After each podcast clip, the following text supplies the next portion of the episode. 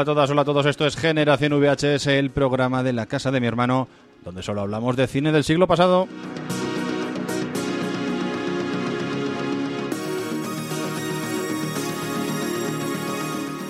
Un saludo de quien te habla, Michael Pérez, y junto a mí, como siempre, está un auténtico maestro del Muay Thai que tiene las piernas ya en carne viva después de haberse pasado la mañana practicando patadas contra los pilares del edificio. Carlos Quiñones, muy buenas. Ojalá, ojalá tener las piernas de Jean-Claude, ¿eh? Hombre, sí, y, y, y más cosas. Hombre, y, y el, el físico en general, El ¿no? Pero la- es- esas piernas, ojalá. Vaya piernas, vaya piernas Ojalá. Jean-Claude.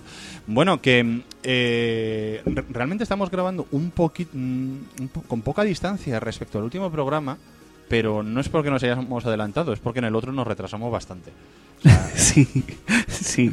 las cosas como son, pero queríamos dejar el, hechos los deberes antes de irnos de, de vacaciones, aunque el programa sea mensual, aunque intentemos grabar el siguiente podcast ya a finales de agosto, pero queríamos dejar esto atado y bien atado, como la democracia española. Así que por eso hemos, eh, también como la democracia española, por eso hemos decidido mm, imponer la película nosotros sin hacer ningún tipo de votación. Atado y bien atado. Atado y bien Atado y bien atado. y luego nos preguntamos por qué no tenemos trabajo tú y yo, ¿verdad? Eh, en los medios. Es lo que tiene. Bueno, antes de, de ir, como siempre, a por las películas, a por- las películas, no, a por la película y a, y a hablar de... ¿Qué te ha pasado? Nada, que soy, soy- tío, soy un muñones. Eh, y ¿Carlos Quiñones que, Muñones, o? que, que casi tiro el ordenador, Casi tiras el portátil aquí y casi lo tiro. Bueno, iba a decir que antes de ir a, a por la película de, de este programa íbamos a, a conocer que nos habéis dejado tanto en iVoox como en Twitter los oyentes, la, la audiencia masiva de Generación VHS. Así que, Nos han dejado, nos han dejado comentarios. nos han dejado cositas, nos han dejado cositas, sí. Pues mira, Fauli, arroba laberinto Fauli, nos ha dicho qué película que me gustaba de niño, luego también la disfruté mucho, aunque hace tiempo que no la veo, refiriéndose evidentemente a Los pasajeros del tiempo. Em, Ismael Alonso, usual del programa, arroba soy, Igna- soy Ignatius. Ah, es usual comentando, yo no sé, no tengo muy claro si nos escucha o no, pero comentando desde luego lo es. Peliculón absoluto con Malcolm McDowell y David Warner, uno de mis pastiches victorianos favoritos. Tampoco es que haya mucho pastiche victoriano en el cine, ¿no? Probablemente más en el, en el cine de serie B, ahora que lo pienso. Y más en la literatura, pero en el cine O sea, en la literatura sí, por supuesto, pero en el cine no se me ocurren mucho más pastiches, aparte de la adaptación de la Liga de, de, de los hombres de los hombres extraordinarios. Y, y bueno, y bueno, Elemental querido Freud también, que la, la mencionamos en el último programa. Y quizá más en, también en la, últimamente en la televisión con, con Penny Dreadful. Sí, Pero tampoco se me ocurren muchas más eso, pero vamos. Que si, Ismael, si estás escuchando esto y si se te ocurren más pastiches que victorianos, nos recomiende cosas. recomiéndanos cosas, por favor. Tú que eres el especialista en pastiches. Y luego aquí tenemos eh, eh, eh, tenemos apuntado simplemente el nombre de usuario. Sí, sí, Skydan, es que era el mismo. El nombre de usuario y la arroba es la misma, Skydan. Mm, Entonces no me repetí cuando lo puse ahí. Era por trabajar menos. Vale, vale, vale, Skydan. Está. Skydan. ¿sabes? Pues él nos dice, sinopsis. Un inventor del siglo XIX viaja al futuro persiguiendo a un tipo sospechoso y se enamora a finales del siglo XX de una mujer de la época. Resuelven un problema y vuelven al pasado. Si no fuera porque la peli no es de los ochentas, diría que habláis de Kate y Leopold, que es esa película con Hugh Jackman, ¿no? Hugh Jackman y Meg Ryan. Meg Ryan, creo. Sí, y de hecho... además- Jovencísimo Hugh Jackman. Jovencísimo, sí. Había hecho Lobezno, pero a lo mejor solo una vez. solo había sido Lobezno una vez. Pero además, fíjate que hay una cosa muy curiosa, que es que hay algunas situaciones, tanto en Kate and Leopold como en, en Los pasajeros del tiempo, que son, son muy similares. Y es la escena del protagonista, de esa persona fuera de su tiempo, hablando por teléfono y cómo coge el teléfono en lugar de ponérselo en el auricular en la oreja y hablar por el otro lado, sino que hablar directamente al micrófono. Eh, en fin, son dos escenas muy similares que ocurren en las dos, en las dos películas. Es de 2001, Kate and Leopold, por cierto. Y la Sí. primera de X-Men Pues creo que es de 99. 2001 también. 99 o 2000. Creo que es ¿Sí? de dos- como mucho de 2000, del 99 no. Bueno, a ver, mm, vamos a comprobarlo. que Y para- he, para dicho, eso- y he dicho jovencísimo Hugh Jackman, pero claro, él tiene ahora 50, y- 50 años. Entonces, por Bueno. aquel entonces tenía pues 20 19 menos eh, 30, 30. Claro, pues jovencísimo. Jovencísimo, bueno. claro. Eh, incluso, bueno. te voy a decir una cosa, incluso con 38 años es jovencísimo. también. Eh, Yo lo que tú digas. siempre. Lo que tú digas. X-Men es del año 2000. X-Men. Es del el- milenio. vale. Fíjate, X-Men entra.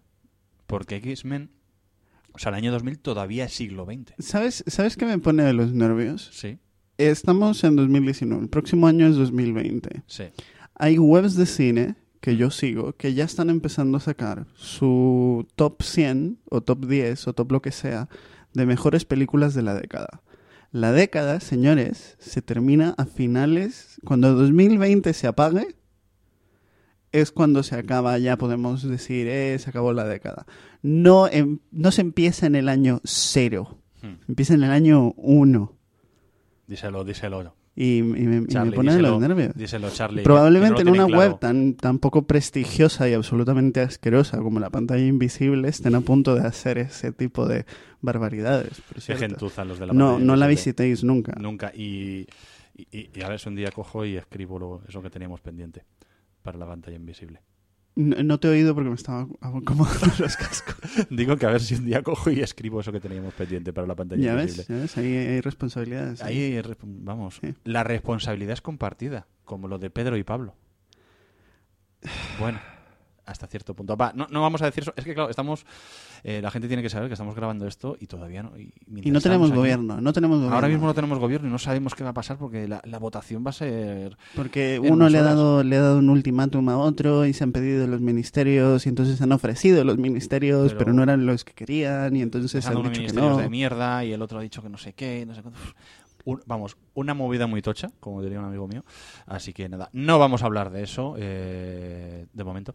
Vamos a hablar, eh, hemos terminado ya el apartado de comentarios, así que vamos a hablar ya de, de qué pasó en el año de nuestra película, nuestra película Kickboxer, que es el, el tema de hoy, estrenada en 1989. Charlie, ¿qué ocurrió en el 89? ¿Dónde estabas tú en 1989? Ni en proyecto. Yo no estaba. Tú Yo no no estaba. Mi hermana estaba. Sí. Porque mi- pero es que mi hermana nació el 31 de diciembre de 1989. Ostras. O sea, ahí lo último bueno de los 80, realmente. Eh, pero es que yo no estaba. Yo no estaba. Mis padres estaban juntos, pero yo hasta el 93 no hice amago de decir, eh, ¿qué tal? ¡Hey! ¿Qué tal? ¡Hola, mundo! Estoy, estoy por aquí. Eh, pues mira, el 89. Joder, es que los 80 fueron una cosa dura de la que salir, ¿eh? Eh, porque murió el emperador japonés Hirohito. Hirohito. Hirohito. Y fue sucedido inmediatamente por su hijo, Akihito. Akihito. Akihito. Y luego estaba Naruhito. Sí, Eso es, eso es verdad, claro. claro. Sí. Eh, George Bush padre se convierte en presidente de los Estados Unidos. Y nada volvería a ser igual. Y nada volvería a ser igual.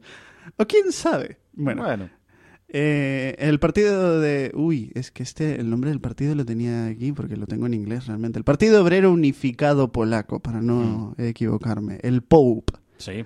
El Pope eh, vota para legalizar al sindicato Solidaridad en Polonia. Solidarnosc. Exactamente, exactamente, porque ya Polonia se estaba despegando de la sombra de, de su pasado comunista, ¿no? Y en 1989, de hecho, es cuando empieza también la transición a, una, a un sistema económico cada vez más capitalista de Polonia. En 1989, el primer ministro australiano Bob Hawke comparece ante la ciudadanía en televisión para admitir llorando que le ha sido infiel a su mujer. Qué fuerte. O sea, tú compara a Bill Clinton años después, diciendo en público, yo no tuve relaciones con esa mujer, a este señor que llorando dice, sí, mira, que saque los pies del plato y ya está.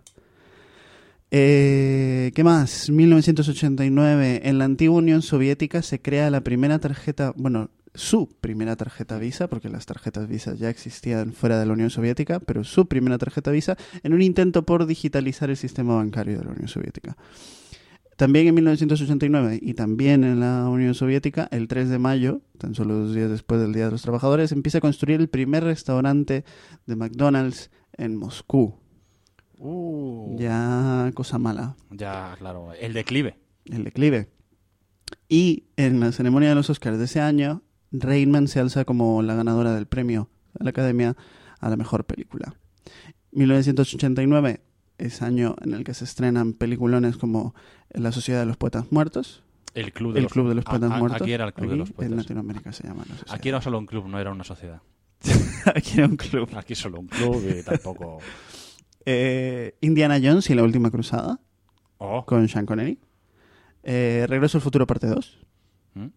Fíjate, da, da como la sensación de que Regreso al Futuro 2 fuese un poquito anterior, pero no, es del 89. Es del 89. Solo habían pasado cuatro años desde la primera Sí, sí. película. Y yo me acuerdo, ah, no sé si tú tuviste esta experiencia, porque igual tú las viste antes y las viste una detrás de otra. Yo vi Regreso al Futuro y nunca me había pasado que una película terminara con continuará. Pues fíjate que yo no la vi en el cine y recuerdo que fueron mis vecinos a verla. Y decían, iba a haber una tercera parte. Digo, ¿cómo va a haber una tercera parte y lo sabéis ya? Sí, porque te ponen un tráiler. eh, digo, que no, que eso es mentira. Os lo estás inventando. Y no, tenían razón. Desde aquí, públicamente, quiero pedirles perdón por haberles tenido por mentirosos. Mm, Dicho sea también en mi descargo que tenían antecedentes de ser un poco Antoñita la Fantástica, él y ella. Eran dos hermanos. Bueno, bueno, sí tenían antecedentes. Hombre, tenían antecedentes. tenían antecedentes. La cosa es que yo pasé años de mi niñez, y mira que yo nací en el 93, pensando que solo habían dos películas y que nunca iba a poder, ver la nunca iba a poder ver la tercera. Que la tercera, ¿cuándo le iban a hacer? Porque lo único que yo tenía era acceso a mi televisión, claro. Hmm. Entonces, todo lo que no se viese en televisión no existía.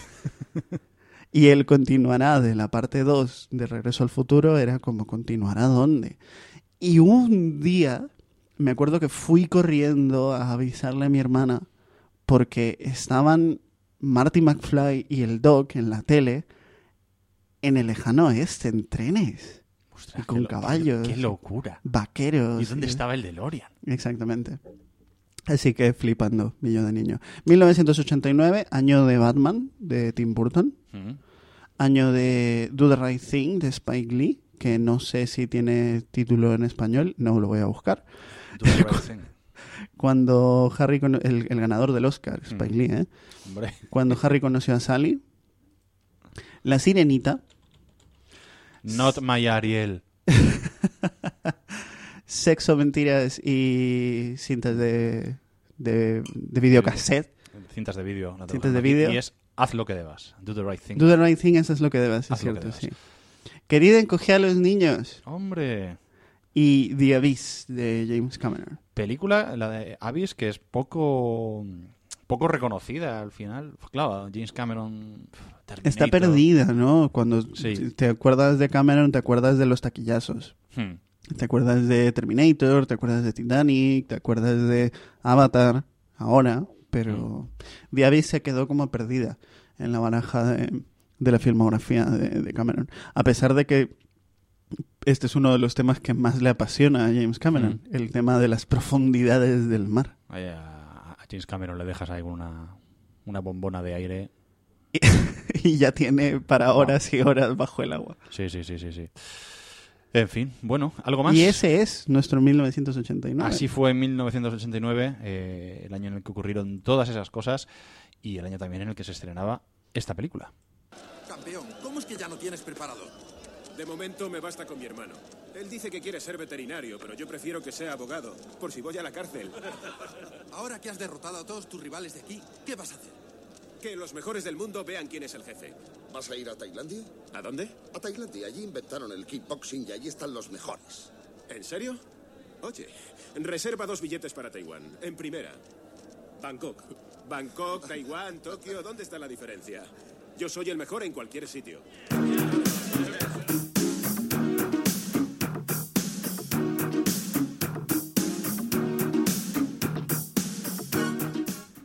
Él es el mejor en cualquier sitio, menos en una clase de geografía. El señor Eric Sloan, el campeón, el campeón de, de los pesos pesados de, de Full Contact en Estados Unidos, que decide que se va a ir a Tailandia después de haberlo conquistado todo en las Américas. Y dice, pues ahora me voy a ir a, a Bangkok a donde sea, a luchar contra los mejores, a luchar contra la gente que inventó que inventó esto, que inventó el full contact, el kickboxing, muay thai, llámalo como quieras. Esa es la premisa de- desde la que parte Kickboxer, que es eh, película dirigida por Mark Tisagi y David Worth, dos señores que tampoco que hayan tenido una carrera muy extensa, pero que son también los responsables de, al menos uno de ellos, de, de otro otro taquillazo, otro otro peliculón de, de Jean-Claude Van Damme, como es Contacto Sangriento, que fue realmente el primer el primer papel protagonista de, de Jean-Claude en, en los Estados Unidos. Ya hablamos en su momento, eh, en el segundo programa, cuando hablábamos de retroceder nunca, rendirse jamás, que aquel era realmente el primer papel con algo de diálogo en, de, de Van Damme. Recordamos que hacía, hacía de, un, de un ruso malo, que era el villano, o era, bueno, miento, era el, secuaz del villano de la película. Y en Contacto Sangriento en el 88 es cuando, cuando, cuando tiene su primer papel protagonista y repite en, en Kickboxer, con, siendo probablemente Kickboxer junto con Contacto Sangriento y quizás con Soldado Universal, yo creo que las tres películas más, más icónicas de, de la carrera de, del de los músculos de Bruselas. Sí, yo creo exactamente lo mismo. Muy poco que añadir a, a ese currículum que tanto nos ha dejado porque además la película de la que hablamos hoy, Kickboxer, se convirtió en una franquicia, Soldado Universal se convirtió también en una franquicia. ¿Cuántas secuelas tiene Soldado Universal? Tiene como cinco o seis. Más de las que... más que las, que las que debería. Eh, es un tío que siempre ha estado desde entonces en el cine, desde, desde la vez que lo vimos en Retroceder Nunca Rendirse Jamás. Que por cierto, yo no, recuerda, yo no recordaba que él era como el secuaz del malo. Lo recordaba como un villano jefe final en Mm. eh, Retroceder Nunca Rendirse Jamás. Claro, porque aparece en el cartel siempre, siempre teníamos la imagen del, del protagonista. Sí, pero es que además salía como con este, con, con este traje súper blanco, ¿no? Hmm. Súper limpio. Sí, daba, daba esa imagen de, de final boss de, de algún juego de, de Sí. algún beaten up, de algún brawler, sí. Pero realmente, bueno, como ya lo como ya comentamos en, en aquel momento, en aquel segundo programa, Van Damme apenas hace apenas aparece para dar un par de hostias, para abrirse de piernas y, y poca cosa más. Es en contacto sangriento cuando tiene su primer protagonista. Bloodsport, ¿no? Bloodsport. Eh, contacto sangriento. Sí, por cierto, hemos dicho que tanto Mark Disalle como David Worth eran los responsables de Contacto Sangriento. Bueno, quizás en facetas eh, como la cinematografía, o sea, como la fotografía, la producción, el, el director eh, realmente de Contacto Sangriento fue un tal eh, Not Arnold. Pero vamos, está claro que ellos participaron en la película y son un poco los artífices también de, de, de aquella producción, aunque, aunque cuentan que cuenta el propio Van Damme que tuvo que terminar, eh, según tuvo que volverse de Tailandia, de estar rodando Kickboxer, para hacer él el montaje de Contacto Sangriento, porque el montaje inicial era, eh, era una pena. Sí, eh, parece ser que el montaje inicial de Contacto Sangriento no había por dónde cogerlo, y, y si la película ahora mismo se sostiene, pues parece ser que es gracias al montaje que hizo Van Damme. O sea, release de Van Damme Cut. Estamos hablando de que hay, de que Bueno, probablemente... el, el que se estrenó el fue el se- Van Damme Cut. El que se estrenó fue el, el Van Damme Cut, vale. Bueno, eh, aparte de Jean-Claude Van Damme en Kickboxer, a veces Michael Kishi, Michel Kishi, Denis Chan, Denis Alexio y Rosel Ashana son los protagonistas principales, que realmente, salvo Denis Chan, que sí tiene una carrera bastante extensa en el, en el cine de Hong Kong, eh, el resto tampoco han hecho grandes cosas. Pero si hay una intrahistoria dentro de, de, esta película, eh, es la que tiene que ver con Michel Kishi, que es el, el gigantón que interpreta al villano de esta película, a Tom Poe. Em, y es que, bueno, cuando hablamos de, de Jean-Claude Van Damme en Retroceder Nunca, rendirse jamás, ya comentamos que Van Damme ya llevaba desde principios de los 80, aquella película era del 85, él ya llevaba desde principios de los 80 en Hollywood tratando de, de buscarse la vida. Pero antes de todo eso, antes de viajar a, a los Estados Unidos, Jean-Claude había nacido en Bruselas con el nombre de Jean-Claude Camille François Van Wagenberg. Yo te voy a decir una cosa. Sí, Eh, porque el, el nombre completo de Van Damme ya lo hemos dicho varias veces en este programa, Sí. pero es que hay un François ahí en medio. François. Eso quiere decir básicamente Francisco. Sí. A lo que quiero, a lo que quiero llegar es que Jean- a Jean-Claude le podríamos llamar Paco. Totalmente. Paco Van Damme. Paco Van Damme. Paco Van Damme. Y, y muy bien. Ya está. Ya está, Paquito.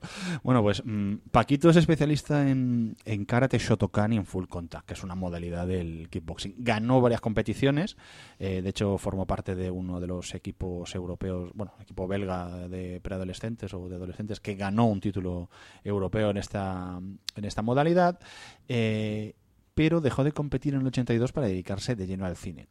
Y aparte de eso, hizo cinco años de ballet, justo como comenta también el personaje, su personaje en Kickboxer, Kurt Sloan en la película. También ganó el título de Mr. Bélgica como fisioculturista. O sea, este es un poco el, el currículum de Van Damme. Y, y no es casualidad tampoco lo de que luego se mencione en la película ese, tras- ese detalle de trasfondo de, ah, sí, mi madre me, me obligó, entre Hmm. comillas, a hacer ballet unos años, porque la historia, o sea, digamos que la idea original de lo que se supone que sería el guion, eh, es de Van Damme.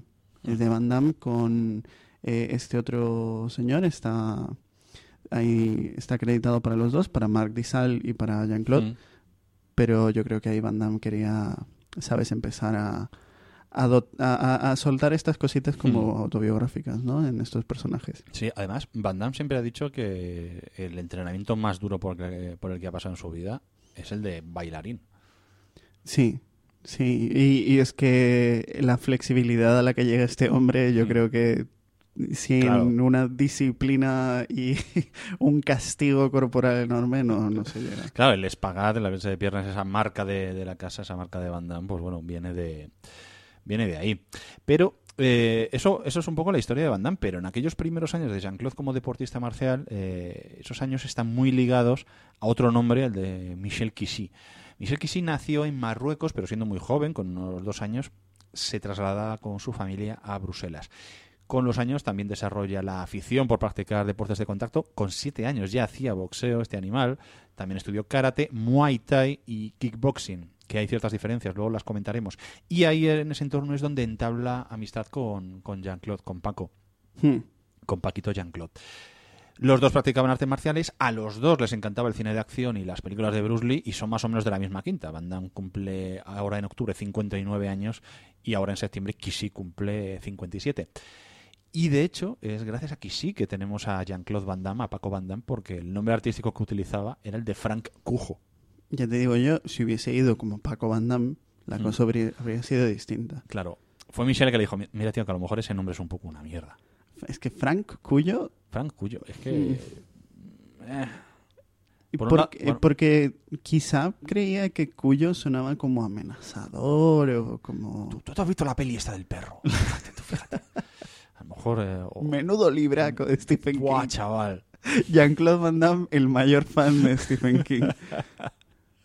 En fin, el caso es que se lo cambió por el que todos conocemos, por un amigo que de sus padres que le apoyó muchísimo, que se llama también Van Damme, me dijo, mira, y además es que dice, es que Jean-Claude Van Damme es que suena bien. Entonces, bueno, pues ahí tenemos a Paco Van Damme. Bueno, los dos eh, son amigos desde la infancia, eh, Michel Kissy y Jean-Claude Van Damme, y los dos deciden hacer fortuna en Hollywood a principios de los 80.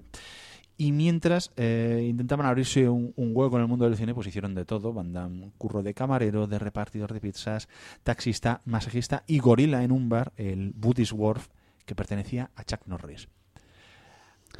Chuck Norris tenía un bar y el Sí. segurata de semana Era Jean-Claude Van Damme. era Jean-Claude Van Damme. Esto me supera. que puede salir mal. Bueno, ahí es donde debe, debe también empezar un poco la, la amistad entre Jean-Claude y Chuck Norris. Eh, parece ser que Chuck Norris llegó a practicar, incluso a utilizar un poco de sparring a, a Van Damme. Sí, Le- hay, hay vídeos en YouTube de ellos dos entrenando el uno con el otro. Sobre todo Chuck Norris ocupando esta figura ¿no? de experto en karate y artes marciales. Hmm. Eh, y Jean-Claude Van Damme como súper feliz de estar allí. Simplemente de estar allí, ¿sabes? Y de sostenerle las tablas y... De hecho, también, bueno, pues ahí es donde eh, Jean-Claude aparece como extra, gracias a Chuck Norris, en, Desaparecido del Combate, que es una película del 84, mm, del amigo Chuck. Em, también en el 84, eh, Van Damme hace de extra junto a Kishi. co- hace de extra en Breaking, que es una película sobre breakdance que fue un exitazo de la Canon, uno de los primeros éxitos de verdad de la productora. Y ese fue un poco también el, fue el debut en el cine de, de Kishi. Ya contamos que el primer papel de Van Damme fue en Retroceder Nunca, Rendirse Jamás, en el 86, pero su relación con la Canon es la que le permite hacer sus primeros papeles protagonistas. Hay gente que trabajaba en la productora que decía que en aquella época Van Damme estuvo esperando a homenaje en Golan. Eh, recordemos la Canon, es una editori- eh, era una productora estadounidense que a principios de los 80 eh, es medio comprada por dos primos israelíes, Menachem Golan y Joran Globus. Y, y bueno, la, la historia de, de la Canon es, es apasionante. Hay un documental que se llama Electric Boogaloo que, que es magnífico y cuenta cómo fueron aquellos años locos de, la productora Canon que se dedicaban a hacer películas como churros.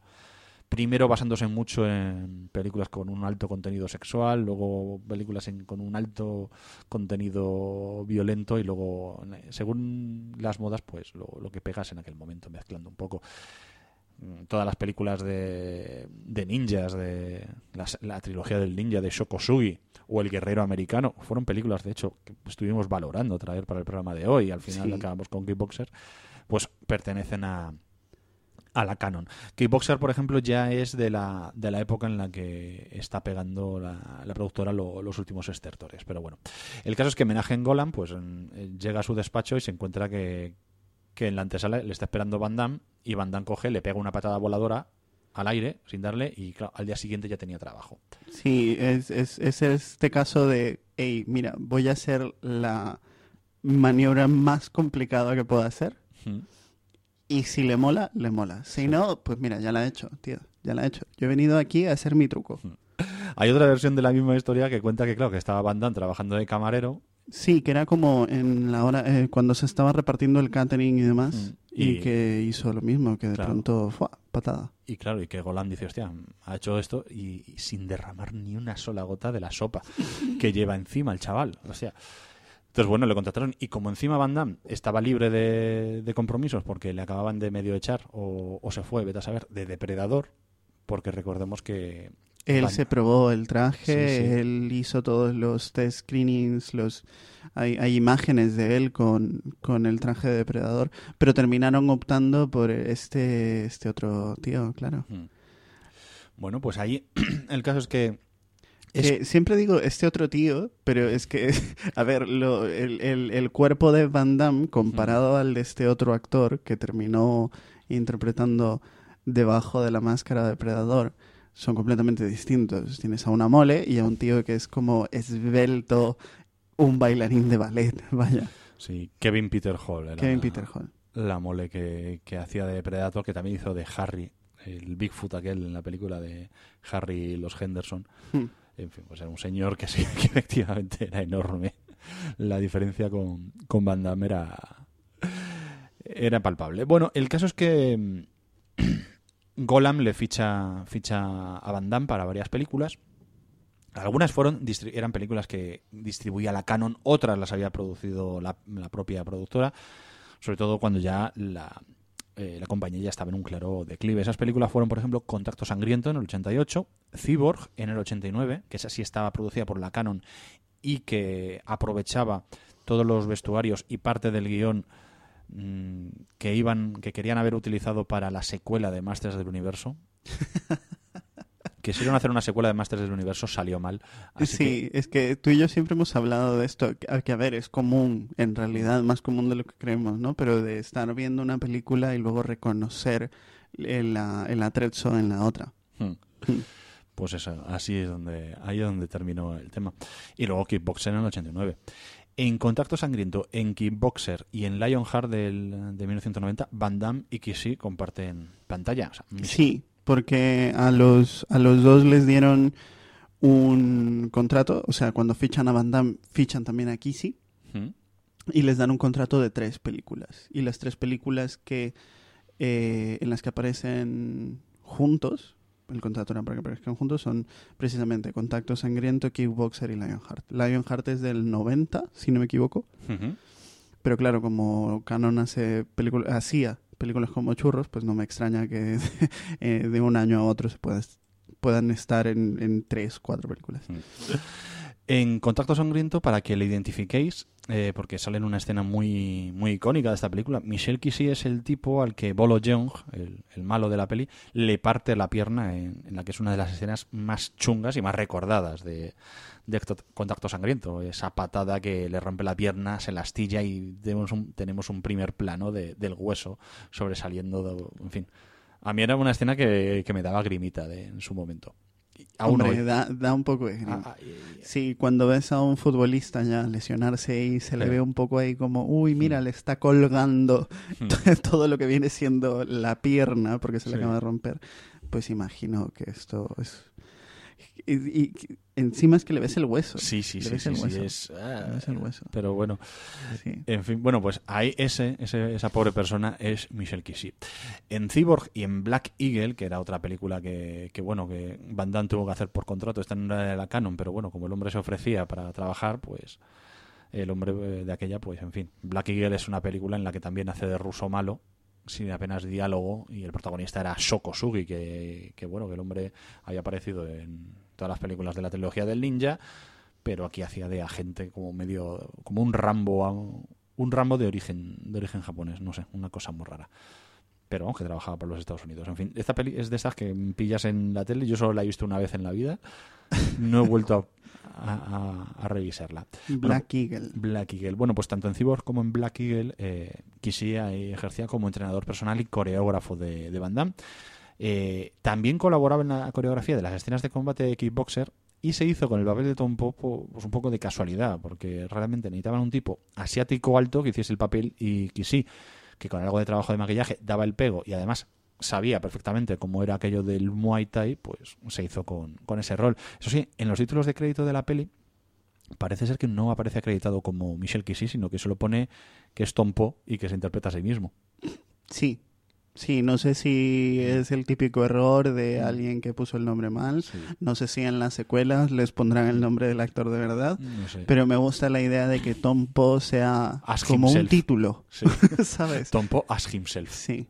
Tom Poe as himself. Bueno, pues a justo, pues a partir de, de Kickboxer, eh, bueno, realmente a partir de, de Lionheart eh, es cuando toman un poco ya esos caminos separados. La carrera de Jean-Claude fue un éxito mientras, mientras duró. Y la de que sí ha tenido muchas menos películas, todas de bastante baja calidad, aunque bueno, parece que nunca han dejado de, de ser amigos. Al fin y al cabo se conocen desde niños y empezaron juntos en, en En, esto. Hollywood, sí. Además, Kissy ha dirigido un par de películas, Fuerza Extrema y Kickboxer Terminator. ¿Cómo no? Claro, ¿Cómo no? tienen pinta de ser malas con avaricia, pero yo al menos la segunda, yo con ese título necesito verla. Kickboxer Terminator. Que, em, la, creo que la última, y ya no me acuerdo del título de la, de la última película de la franquicia Kickboxer, eh, sale Dave Bautista. Sí, luego hablaremos de, de las secuelas y de, y de los reboots, porque tiene... Hay reboots también. Sí, sí, sí, las de Batista son reboots. Ah, ok. Claro, luego, te lo cuento con calma. Pero Vale. hablando de secuelas, eh, eh, Michelle Kissy sí repitió el papel de Tom Poe precisamente en Kickboxer 2, pero bueno. De eso ya hablaremos más tarde. Ahora hablamos de Kickboxer y ya hemos dicho cómo, cómo comienza. Esto comienza con, con el campeón interpretado por Denis Alexio, que es especialista real en, en karate y full contact. Luego contamos algunas cositas de él. Eh, ganando el título y diciendo que, que se va a Tailandia. Que se va a Tailandia y a, luchar ahí. Y se va con su hermano que, que, le ejer- que ejerce un poco de preparador, a pesar de que se le ve un tipo que, que ha estudiado. Sí, un, un tipo que ha estudiado. Sí, sí, sí. Sí, porque se le ve como más formal, ¿a eso te refieres? ¿No? Y tal y como lo dice el hermano, no, este quería ser veterinario, yo quiero que sea abogado. Ah, que-". es, ver- es verdad, Sí. sí. que lo mencionan, sí. Pero, ¿tú te llegas a creer en algún momento que ellos son hermanos? Cuesta es un poco difícil. Sí, cuesta un es un poco. difícil porque Van Damme no tiene los rasgos que tiene. Claro, pero tal y como te cuentan la historia, como supuestamente los padres se separan y Sí. el personaje de Eric Sloan, el de, de Nick Alexio, se queda con el padre viviendo en Estados Unidos, mientras que el personaje de Van Damme, Kurt Sloan, se queda con la madre viviendo en Europa. En Europa. Entonces, claro, Van Damme es como más refinado, así también se explica tiene su tiene acento. además el acento. Claro. Sí. Y el otro, pues claro, es un gañán, porque eh, el, el hermano ejerce de gañán todo Es- el rato. es un- es, es es un un yankee. Sí, sí. Que lo primero que hace cuando están allí en Tailandia es irse de putas. Sí. Y a mí me hace mucha gracia lo que le dice Van Damme cuando lo ve con esta chica, porque claro, es el, él es el campeón y va por ahí con, con creo que dos chicas y le dice, eh, cuida tu cartera. Le dice, eh, estas chicas no están conmigo por mi cartera, solo quieren una pizca del campeón o algo así, un- una pequeña, un, como coger Que sabor. lo que de- quieren es follarle. lo que quieren es, lo Lo que que- quieren es mi polla, no Claro. quieren mi dinero, quieren mi rabo. Claro, es básicamente lo que él quiere dar a entender ahí. Sí. Aparte que él tiene una actitud de- también de gañán durante toda la película, incluso más adelante, si te fijas, cuando están en el hospital, ya contaremos luego, pero cuando están en el hospital y él está ahí en su silla de ruedas y está detrás de la enfermera y dice, ay, pues voy a tocarle el culo a la enfermera porque, Sí. ¿por qué? Pues porque Es yo lo valgo. Totalmente. Es un. Es un torrente de la vida. Es el tipo de campeón arrogante, además, Hmm. eh, desafiante con todo lo que se venga, pero con todo lo que se le ponga adelante, pero al mismo tiempo, eh, como descubriremos en las películas, su skill set, sus habilidades están más bien limitadas al boxeo. Hmm. Él no tiene ni puñetera idea de lo que se ha metido al ir a Tailandia y al meterse en el mundo del, del Muay Thai. Hmm. Porque él es, está bien, él es un kickboxer, que aquí me gustaría también que hablaras un poco tú de las diferencias, Las diferencias. que conoces sobre Sí. el, el kickboxing y el Muay Thai. Que por cierto, Denis Alexio fue campeón real Sí, de sí. peso pesado, de peso Hmm. crucero y de lo que se conoce como peso pesado ligero en la vida real. Y cuando hizo esta película, ya era campeón de, Sí. del mundo. De hecho, eh, lo que llama la atención de para que le fichen para la película es su, su carrera en, en el ring. Eh, Denis Alexio, que tenía, en- creo que su carrera se, de- se define en que tiene 70 victorias, 65 por KO, una derrota y una anu- anulada. En su momento se hacía llamar el Terminator. El Terminator. El Terminator, claro. Y su única derrota fue contra, contra Don the Dragon Wilson, que es un tipo que también acabó haciendo cine de artes marciales, pero en su mayoría fueron películas que, que iban directas a, a vídeo. En el caso de yo, me, yo me he visto algunas, seguro. Sí, sí, sí, y yo también porque las han echado en las han echado en la tele. Eh, Alexio no tuvo más carrera en el cine y por lo que he podido investigar para ver qué ha sido este señor, bueno, pues parece ser que ha terminado bastante bastante mal con la justicia mm, por temas de fraude fiscal y Qué sorpresa. ¿verdad?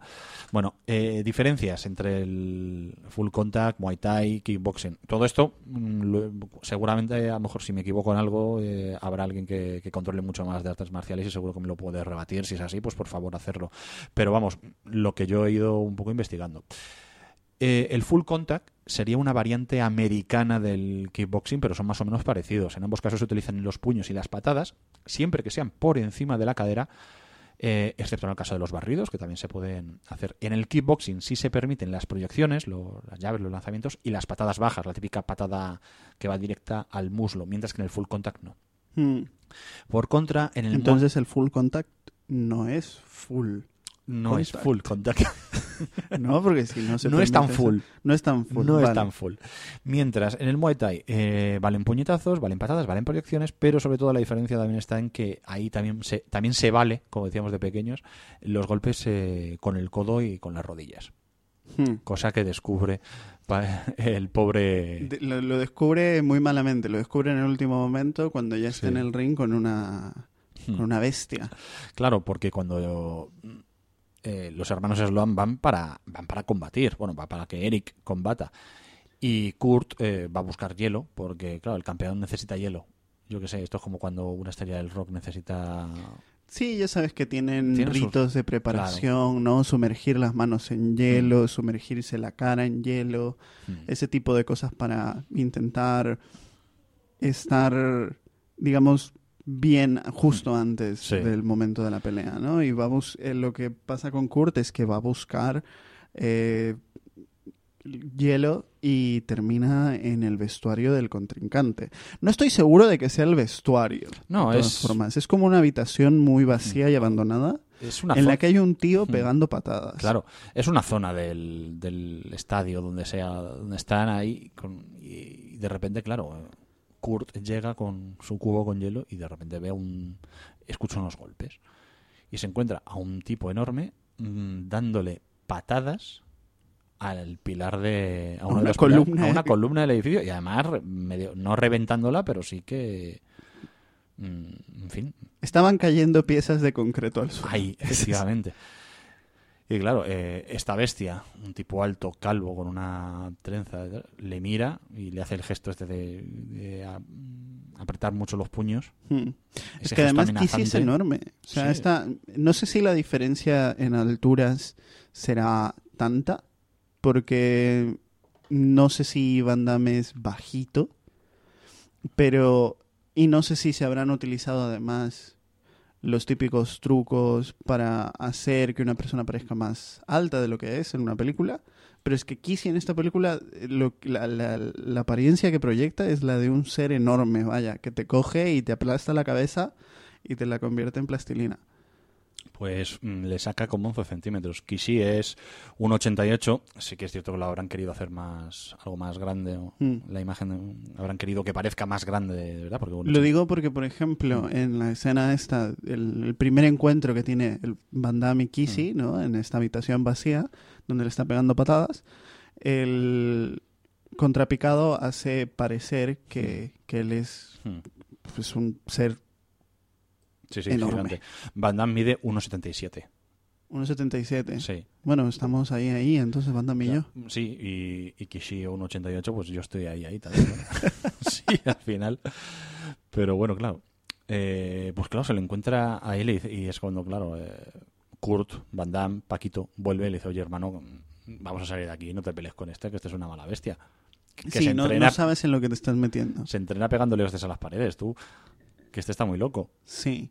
Y lo que le dice el gilipollas de su hermano es, sí, pero no se mueve como yo. Y le hace como el, el amago de, Mm. de moverse rápido. Claro. Y, Sí. y, y ya, se, él se queda súper tranquilo. Él tiene el, el- el autoestima como muy, muy arriba. Claro, le hace el típico amago de Choni. O sea, tú cuando te mueves por ahí, cuando eres de barrios como, como el mío, tal, y te encuentras al típico Choni que dice, "Ay, ¿qué pasa, chaval? Y mira, mira, flash, flash, flash", que se mueve así, te empieza, y empieza a hacer golpes al aire porque piensa que eso es guay. Porque a lo mejor viene de, porque ha ido al gimnasio y ha dado dos clases de, de kickboxing y, y- y ya es el rey, ya es el rey, y te mete un meco, te Sí. mete un meco, llega un cruchet. Sí, o sea, yo sé que yo sé que los movimientos que hace son movimientos de entrenamiento, Hmm. porque evidentemente no le quiere pegar a su hermano.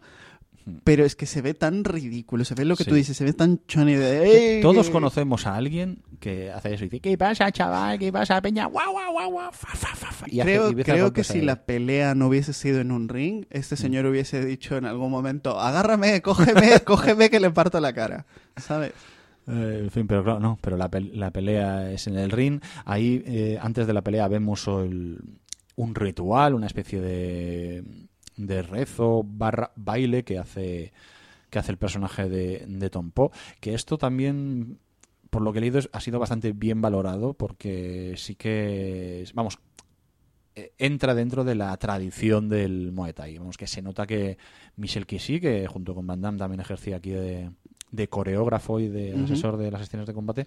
Sí, que, tiene, que, que hay como un saludo ceremonial, ¿no? Sí, eh, es un ritual que se llama Wai Kru Ram Muay y en él se rinde homenaje al maestro del luchador, eh, se ahuyentan a los malos espíritus y se invoca la fuerza de los dioses y, y los ancestros antes de retar al rival. al- Él, él al lleva como hasta, hasta como una corona de... Sí, eso que también es tradicional en, Hmm. en, el, en el Muay Thai.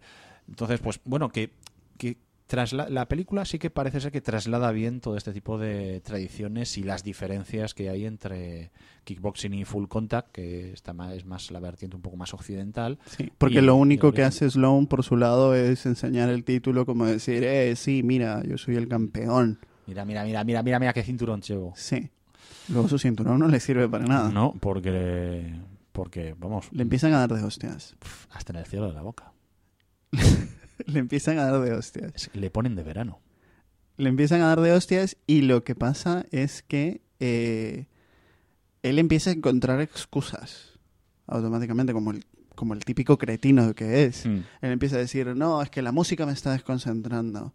Luego eh, se le dan los primeros codazos y es como, eh, que este cabrón quiere pelear como en la calle, pero ahora se va a enterar. Eh, El rey de la calle soy yo.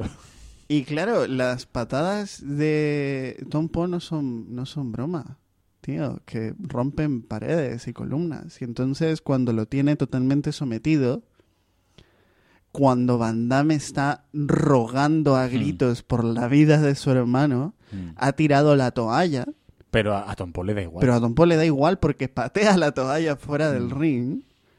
eh, le da un codazo en la espalda que es totalmente letal. No, bueno, a ver, no Mm. es literalmente. fatal, es fatal. Es fatal. Es fatal. Y luego además rompe el cinturón como si fuese... Y rompe el cinturón como si fuera una mierda. si- es que- como si fuera un trozo de mierda. Tu cinturón, toma, para ti. Mm. Y hay una cosa No. que, que me flipa, me flipa de este momento, que es que a- al personaje de, de Eric Sloan le ponen en una camilla, le sacan del estadio, lo dejan en mitad de la calle y dicen, venga, Ya está. llamen ustedes a una ambulancia lo que Manos sea. limpias, ahí, que se las arreglen.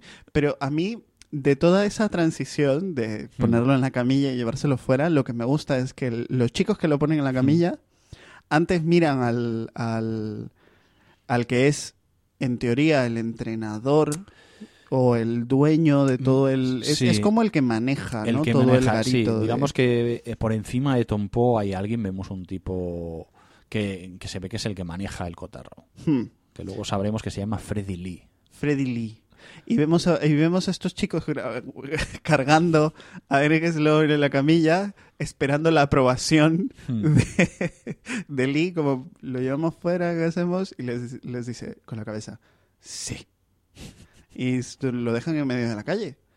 Lo Claro. dejan en medio de la calle, cierran la puerta del local otra vez, Claro. dejan a Van Damme fuera Mm. también. Y Van Damme no sabe qué hacer porque su hermano puede estar muriéndose y necesita llegar al hospital más cercano. Claro, y da gracias que durante el combate, pues Van Damme ha entablado conversación, por llamarlo de alguna manera, con otro americano, un tipo que, un tipo veterano que está allí, que tiene pinta de, de ex militar, eh, que luego sabremos que se llama Winston Taylor, y que el hombre está allí como diciendo, joder, que- cuando le pide eh, por primera vez ayuda, dice, joder, que es que aún quedan más combates, que yo, mm, ¿cómo me voy a mover de aquí? Además él está muy a gusto porque está con dos chavalas. Exactamente. Pero luego el hombre vemos que tiene buen corazón y aparece con su furgoneta y, y se lleva a, lleva a los hermanos Sloan al hospital. Aparece con su furgoneta que también viene cargada de furcias. A ver, estamos hablando... Hay una cosa que no es eh, no escatiman en esta película y es en también mostrar, el por un lado, la parte de Tailandia, la parte más monumental, la parte más cultural, con todos Sí. los templos, eh, las ciudades perdidas que, que hay allí. Y sí, por otro o sea, apenas llegan Sloan Mm. y su hermano, Stallone y, y Stallone. Stallone. Van Damme y Alexio. Eh, es, ese, es toda esa secuencia en el río, ¿no? Es, Sí. es muy bonita. Todos esos Mm. paisajes son espectaculares, pero luego es lo que tú dices, te vas al nivel de la calle y ya ves otras cosas. Claro, y te muestra también, pues bueno, pues que ese el turismo sexual que, que existía y existe. Mm. Claro, lo que no sabemos si entre todas las mujeres que estaban con Taylor, alguna era un ladyboy, eh, ahí ya no llegan, no Mm. llegan a tanto, pero pero, Pero sí lo que- cierto es que, que hay alusiones constantes a obtener mujeres es fácil, Hmm, mientras tengas dinero. efectivamente. Sí que no han querido dulcificar tampoco eso, hombre, tampoco es que Hombre, no se ahonda en ello. no se ahonda sé. tanto, no, no es el Na- nadie, nadie mira con, con atención a ese lado, Mm. pero es algo que el espectador ve que sucede. O sea, siempre hay mujeres y eh, en compañía de hombres que tienen dinero. Es lo Mm. único que, que sucede. Mm. que ya es suficiente, ¿no? Para Sí. ejemplificar todo esto. Pero volviendo a la película, este señor, Eh, Winston Taylor. Winston Taylor, lleva a Van Damme y a su hermano al hospital y en el hospital, después de, de unas horas, Hmm. le comunican las noticias trágicas a Van Damme y le dicen lo sentimos mucho, hemos intentado de todo, pero la columna vertebral de tu hermano ha petado. Ha petado y no va a volver a andar. No va a volver a andar. Claro, y Van Damme le dice, ¿cómo que no? Pero tienen que hacer algo que es deportista. claro, bueno, pero muy bien. pero si no puede andar, no puede andar. es que no po- hemos llegado hasta donde llega la medicina tailandesa. Eh, Pero es que le dice, t- tiene, tiene suerte incluso de estar vivo. hmm. Hmm. Es todo lo que hemos podido hacer. Y. Y Van Damme está destrozado, no sabe, no sabe a dónde ir, no sabe a dónde acudir. Claro. Él lo que quiere ahora es venganza. Revenge. Él lo que quiere es esta Vendetta. encontrar al culpable y vengarse. Quiere, quiere matar a Tom Poe, quiere vengarse de, de, de Tom Poe, pero claro, Van Damme, que sí que nos cuentan que tiene conocimientos eh, de artes marciales, que sí que sabe karate, pero claro, eh, no parece que esté a- al nivel de su hermano siquiera, o sea, como para estar al nivel de Tom Poe. Y él bu- va buscando a alguien que le pueda que le pueda entrenar. De hecho, Hmm. va a un gimnasio a, a pedir, llega y dice, hola, muy buenas. ¿Qué pasa? Le dicen, ¿a qué viene usted? Quiero que quiero que me enseñen Muay Thai para vencer a Tom Poe. Y claro, se descojonan de él. O sea, Se eh, descojonan de él. es una de las escenas más patéticas de toda la película. no me dirás que no. Sí, sí, lo es. Lo es. Esta película es que tiene. Esto es, esto es algo que te iba a comentar, porque esta película tiene momentos que yo entiendo que las. Todas las facultades técnicas que haya tenido a su favor los directores eh, probablemente no hayan sido las mismas que pudieran haber sido si un estudio mucho más grande está detrás y hay más dinero involucrado y hay un eh, director de fotografía mm, como con una visión más clara de lo que quiere hacer, pero es que hay escenas que están muy bien, que son muy decentes a nivel visual, de encuadres y de movimiento de la cámara. Y luego hay cosas que se ven tan baratas y tan absurdas y tan de cartón piedra. Costó como Eh, un millón y medio, creo que la película. ¿Mm? Algo así. Un millón y medio. Por ahí. Es que es baratísimo eso. Mm, Claro. Es que ya hemos dicho que la Canon se caracterizaba por hacer este tipo de películas baratas, aunque precisamente cuando se les fue la olla y la, la, la productora entró en declive fue cuando empezaron a pagar sueldazos y para fichar a gente como Stallone y gente así, pero bueno. Mm. Pero claro, que es que esta peli pues salió salió como salió. Y una de las cosas que, te, que alguien comenta en, precisamente en el documental este de Electric Boogaloo, eh, cuando hablamos de alguna película más de la época, más, más de la canon, ya contaremos más cómo era cómo era la productora. Pero había un... No sé sobre qué película estaban hablando, pero había uno de la productora que decía, joder, dice, me quedé sorprendido de que el guion tuviera mm, eh, comienzo, nudo y desenlace. en fin, Ya. Esta, estas Mm. cosas. Pero sí, eh, la, la- volviendo a la escena aquella en el gimnasio, eh, todos son como críos allí. Todos son muy Mm. jóvenes. Todos están súper Mazaos. masados. O sea, puedes contar el six-pack de un niño de 8 años en esta puta película. Eh, y llega y hay una foto de Tom Además, Poe en la, claro. en la pared.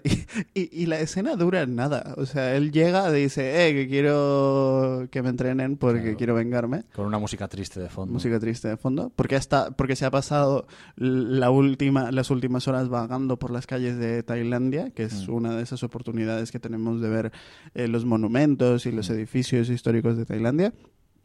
Pero es que llega y dice, eh, mira, que quiero que me entrenen. Y todos esos niños, hay como 50 niños en esa escena, se parten el culo. Y lo único que hace es salir por donde entró. Es que mm, lo único que falta es que le tiren piedras para hacerlo más, más dramático todo. Sí. Claro, llega un momento que, que Taylor que le dice, oye, mira, venga, vale, mm, es una locura lo que quieres hacer, porque Tom Poe, fíjate lo que ha hecho con tu hermano, pues imagínate qué va a hacer contigo, pero conozco a alguien, conozco a alguien que, que a lo mejor puede, puede ayudarte. eh, si estás tan loco como para querer aprender Muay Thai y enfrentarte con Tompo, bueno, pues venga, yo te voy a ayudar. Así que le lleva a un pueblecito en mitad de la, de la jungla y, y le presenta pues, a, a un tipo bastante peculiar. ¿Puedo ayudarte? Sí. Bájeme de aquí. No, no puedo. ¿Por qué? No sé quién eres, ni qué quieres. Quiero bajar. Y me gustaría que me enseñe Muay Thai. ¿Sí? ¿En serio?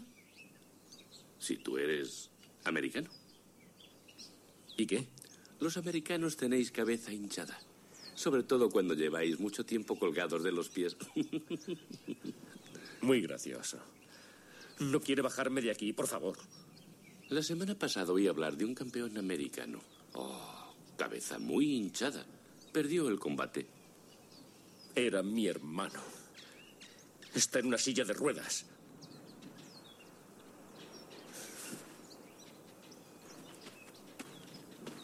Espere.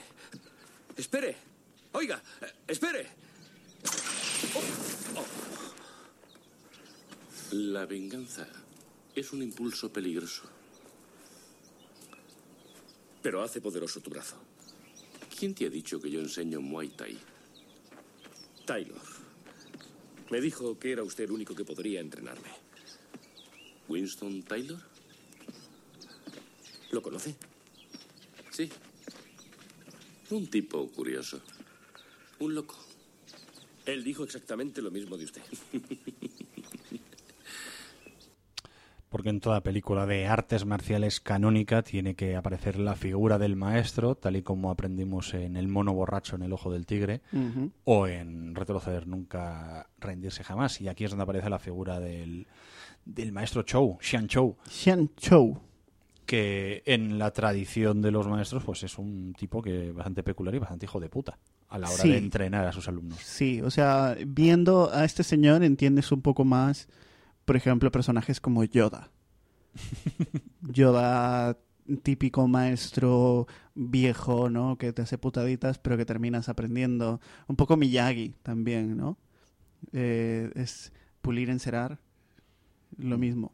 Y aquí la primera cosa que le hace a Van Damme es eh, precisamente ponerlo de, de cabeza.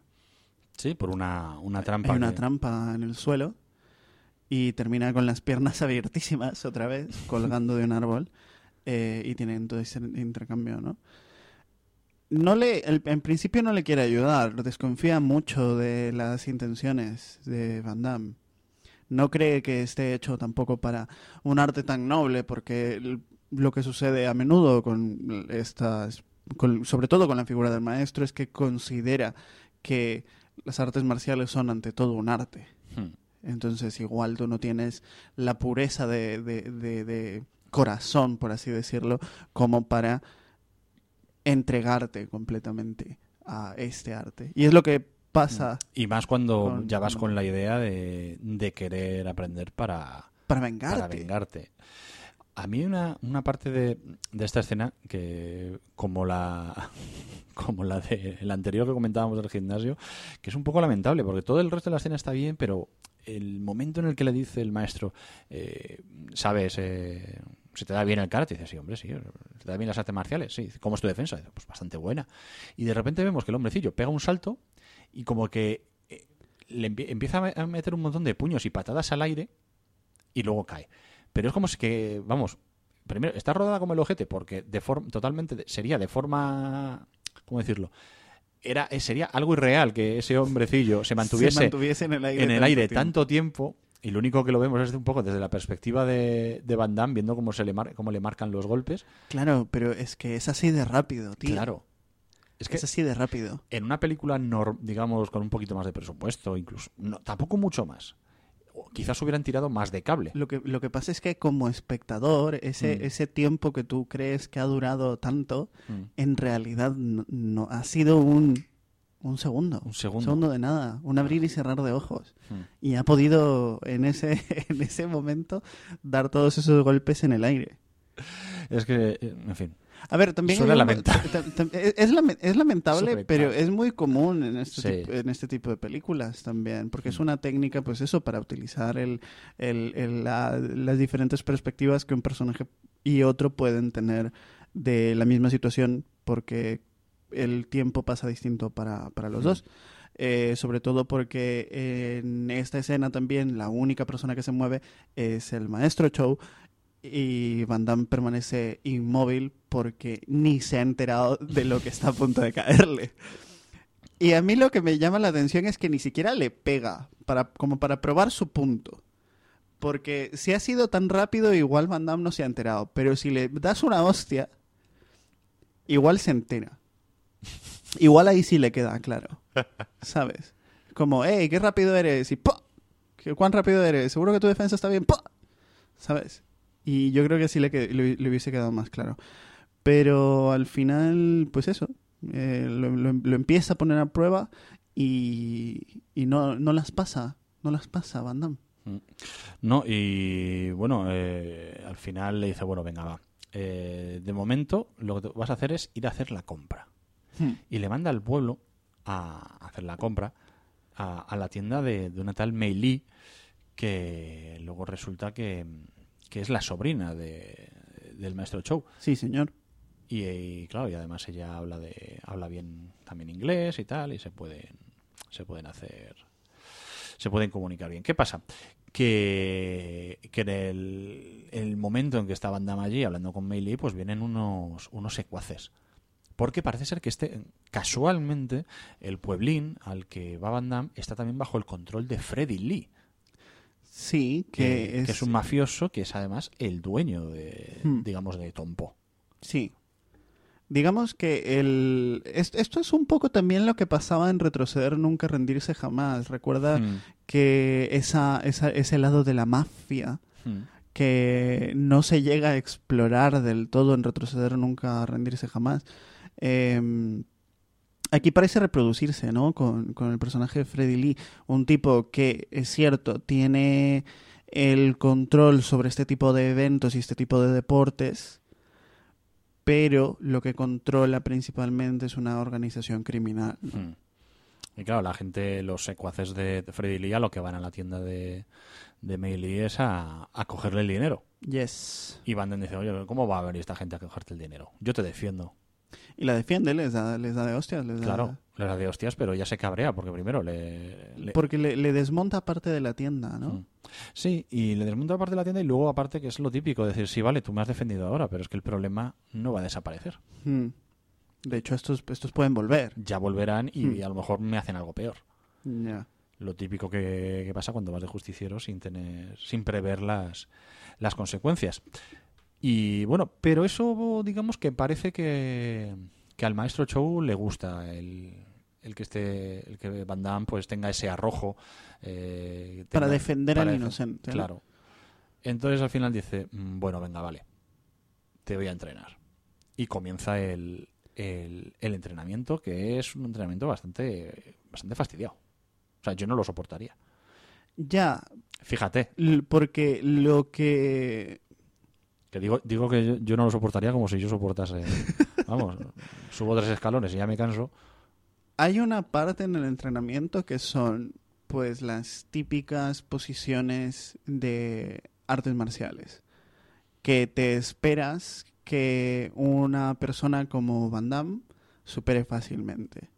Evidentemente para la película pues tiene que parecer torpe, tiene que parecer inexperto, pero es que luego hay otra parte que es totalmente eh, es, es, es como muy exigente con el Hmm. cuerpo de Van Damme y consiste en abrirle las piernas a la fuerza. Sí, algo que mm, parece ser que es típico también, por ejemplo, que se ha, llegado, se ha visto en, en documentales, vamos, yo sé que lo he visto en algún documental sobre, por ejemplo, eh, el entrenamiento de los chavales de la ópera china de, de Pekín. De la ópera. Sí, eh, bueno, la ópera, eh, entendiendo como ópera no el, una señora gorda cantando. ¿Sabes? La ópera, la ópera de, de Pekín es un... ¿Cómo decirlo? Es una organización muy famosa allí en China. De ella han salido, por ejemplo, Jackie Chan, Yuen Biao, Sammo Hung. Ah, vale, te refería. Claro. Eh, y entonces, bueno, pues ese tipo de entrenamiento, el, Hmm. para el, el estirarles eh, las piernas de esa manera, eh, para que vaya creciendo su, su flexibilidad, pues e- es, es bastante típico. Y dime, ser. ¿tú superarías la parte del entrenamiento que tiene que ver con ponerte, atarte un pedazo de carne al muslo y que un perro te persiga? Ahí ya me costaría. Eh, eso parece ser que está basado en una experiencia real de Van Damme.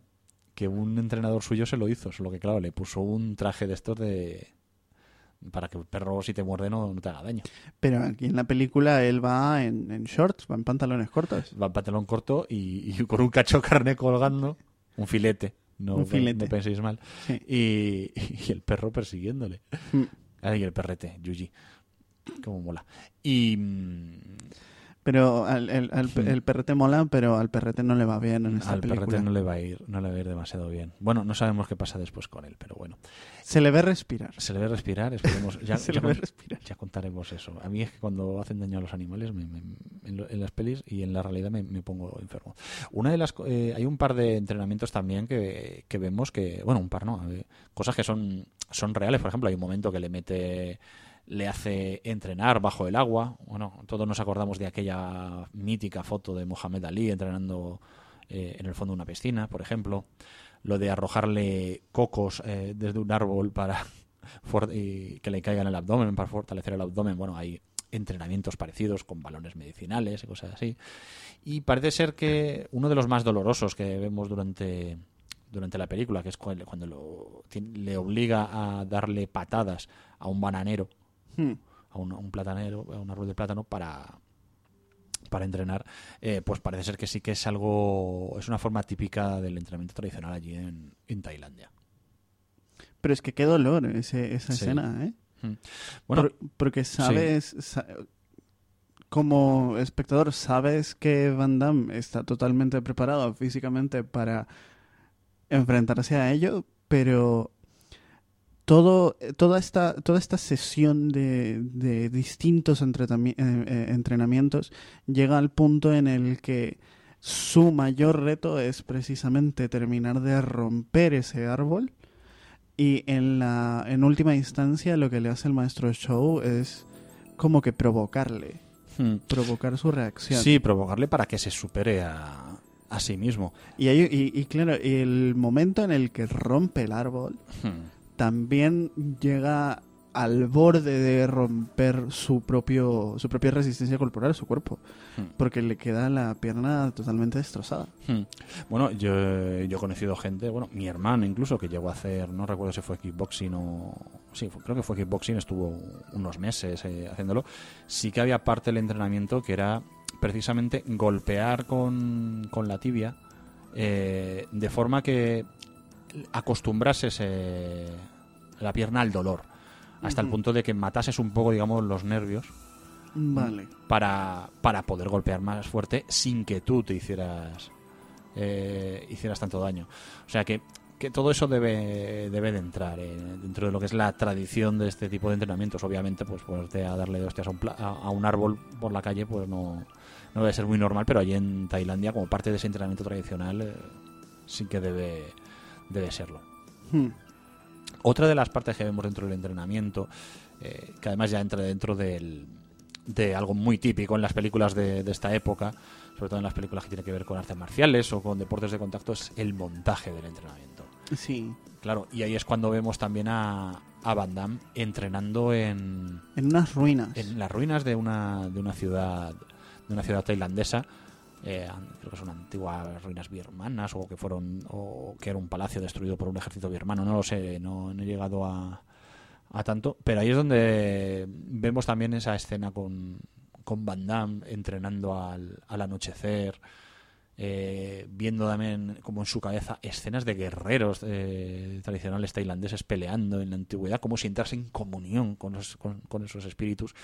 Eh, no es que la película eh, abogue mucho por ello, pero sí que es la parte en la que tiene un poco por esa eh, espiritualidad que, que tiene que tener también el, el artista marcial. Sí, y además se toma su tiempo en este tipo de montajes, porque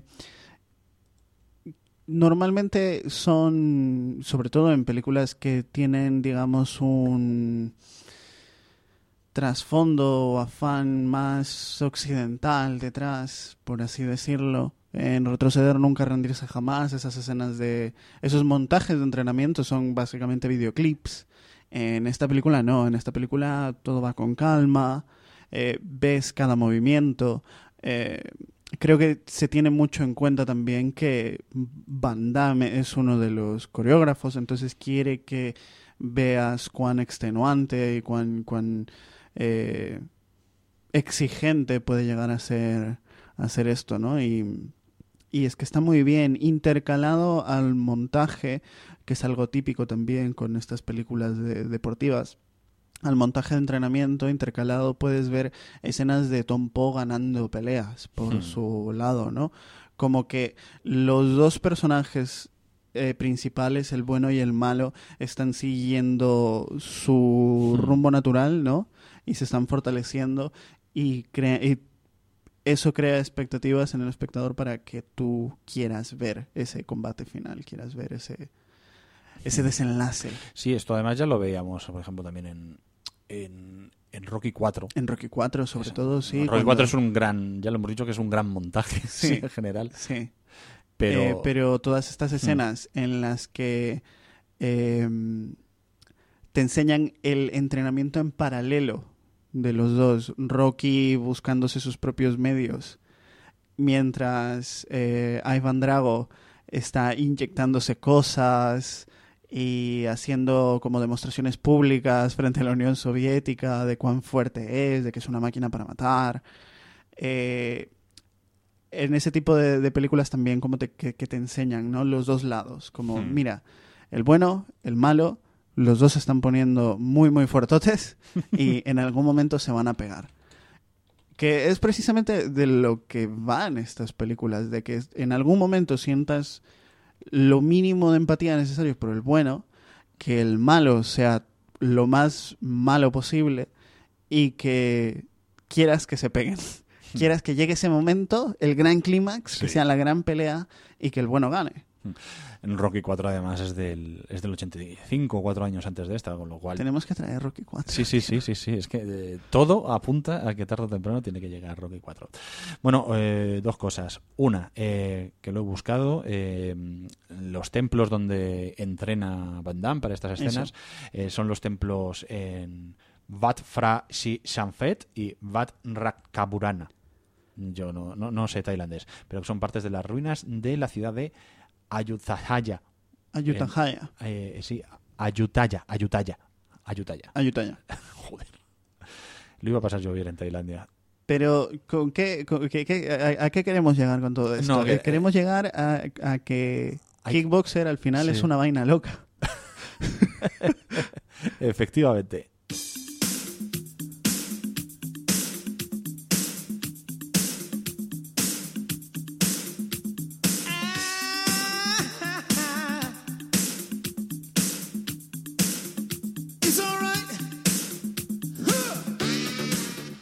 Porque parte también del entrenamiento eh, para que Curtis Sloan desarrolle sus habilidades en Muay Thai es que el maestro Sian se lo lleva a un bar, le pone piojo, le hace beber como una nutria y cuando ya está borracho perdido, entonces le, hace bailar con las chavalas eh, al ritmo de este, este tema que podría ser de James Brown, pero no. Nunca he visto a Van Damme tan feliz en ninguna de, de sus películas como, como en este momento. Mm.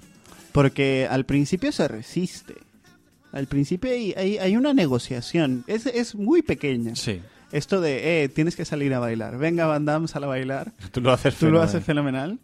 Eh, pero es que cuando sale ya está listo para darlo todo. Claro, encima- Esa cara que lleva Van Damme, la, la espalda total- ya- ya inclinado hacia adelante, los bracitos así como si fuera Ric Flair caminando. Sí, sí, sí, sí, sí. Es- Eh, a mí además me encanta el outfit, eh, cómo va vestido Van Damme, porque, o sea, esa camiseta es una camiseta de tirantes, pero con tirantes de verdad, es decir, con un, mm, como con unos clips para, o sea, qué mierda, qué mierda de camiseta me llevas, Van Damme.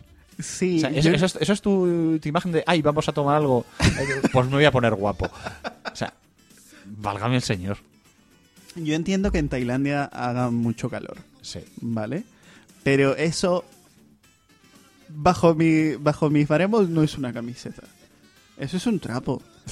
El- ¿Has visto? No sé si has visto cuánto le cubre de la espalda. Nada. Pero es como una línea. Es, Sí, como, sí, es sí. como un tanga que le llega hasta el cuello.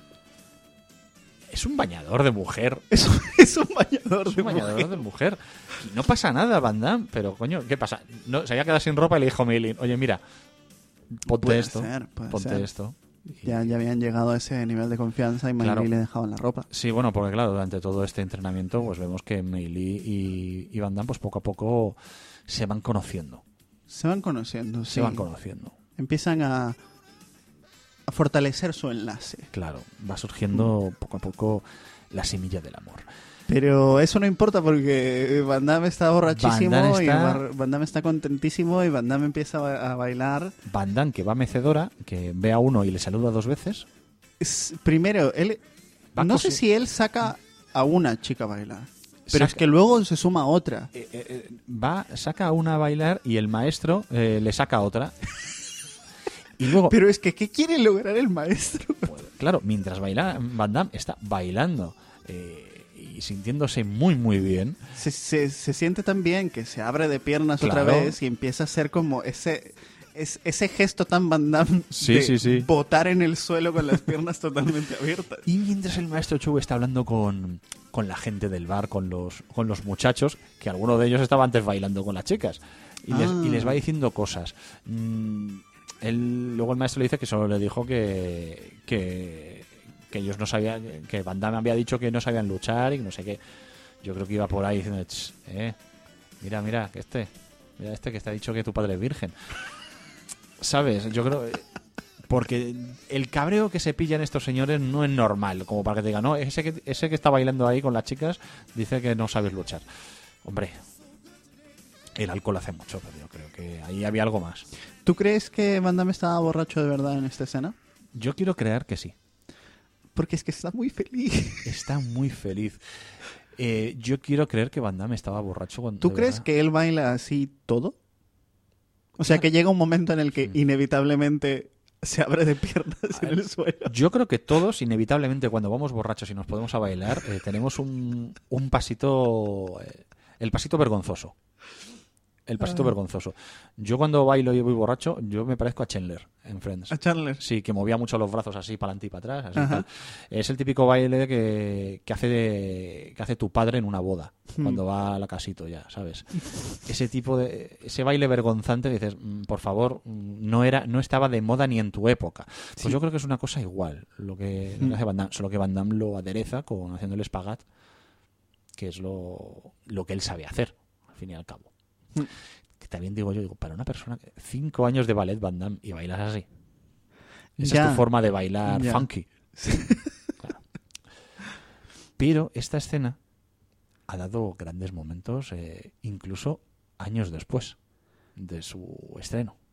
Sí. Porque se convirtió en un- Bendito sea el, el amigo, el- la persona que, que rescató el clip de esta escena Sí. Y le puso encima la canción Una vaina loca. Porque hay mucha gente que probablemente no haya visto la película, Pero conoce perfectamente este vídeo. conoce perfectamente este meme, el vídeo de Van Damme bailando, la escena de Van Damme bailando en Kickboxer en bucle mientras dura eh, mientras dura la canción. Yo recuerdo además una chica, eh, no recuerdo si era jugadora de baloncesto o de, fútbol de la selección española, que habían ganado algo y, estaban hablando bueno de, cómo celebraban estas cosas en el hotel y decían que bueno que, era que se lo pasaban muy bien juntas, que veía muchas cosas también en internet, bailando y tal, y que, se lo pasaban en grande viendo el vídeo de Van Damme, eh, bailando una vaina loca. Y no tenían ni idea, no sé cómo surge el tema, pero no tenían ni idea de que el vídeo era un montaje. Ah, Se pensaban que de verdad que estaba bailando una, vaina, loca, de fuego. Sí, sí, sí. que en la película en la, en la que estuviera sacado esto, Van Damme eh, bailaba una vaina loca. Es que, es que encaja muy bien. Ese es el, ese es, ese es el gran éxito de, de esta Claro, es, que en el Que le pones así una, un tremendo cumbión, una... Tremendo un cumbión. tremendo cumbión. Un- un- una canción así... Y, y- y- y encaja perfectamente, porque los movimientos de Van Damme es que son, son únicos, tío. Es que lo- la forma de agitar los brazos, la forma en la que mueve el culo, es que, Dios mío. Vosotros no lo estáis viendo, pero ahora yo Está, está- está- estamos bailando. Estamos bailando muy a tope. Una vaina loca es lo que es de los grandes momentos de, de esta película, involuntariamente. Se ha convertido en, o- en uno de, lo- de los hitos. Claro, Van Damme supera el entrenamiento y está preparado para luchar. Está preparado para luchar y de hecho le programan una pelea. Le programan una pelea contra un rival que todavía no, no puede ser Tom Poe porque claro, Tom Poe tiene que ser... Tienes que ganarte luchar contra, contra el Tom campeón. Contra que el ganarte, campeón, contra el exactamente. Y en el mismo escenario en el que a su hermano Eric le dejan lisiado, es donde Van Damme combate contra el tipo que le ponen y, y lo hace bastante bien. Lo hace ta- tan bien que al final, digamos que se termina llevando la ovación de, de respetable en otro de los momentos icónicos de la película que también han quedado para el recuerdo.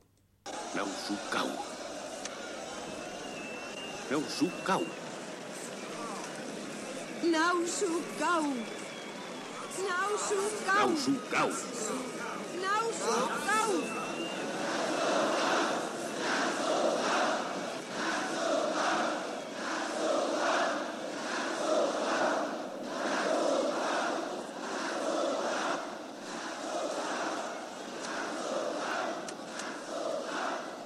¿Qué es lo que dicen? No Sukou, gran guerrero blanco.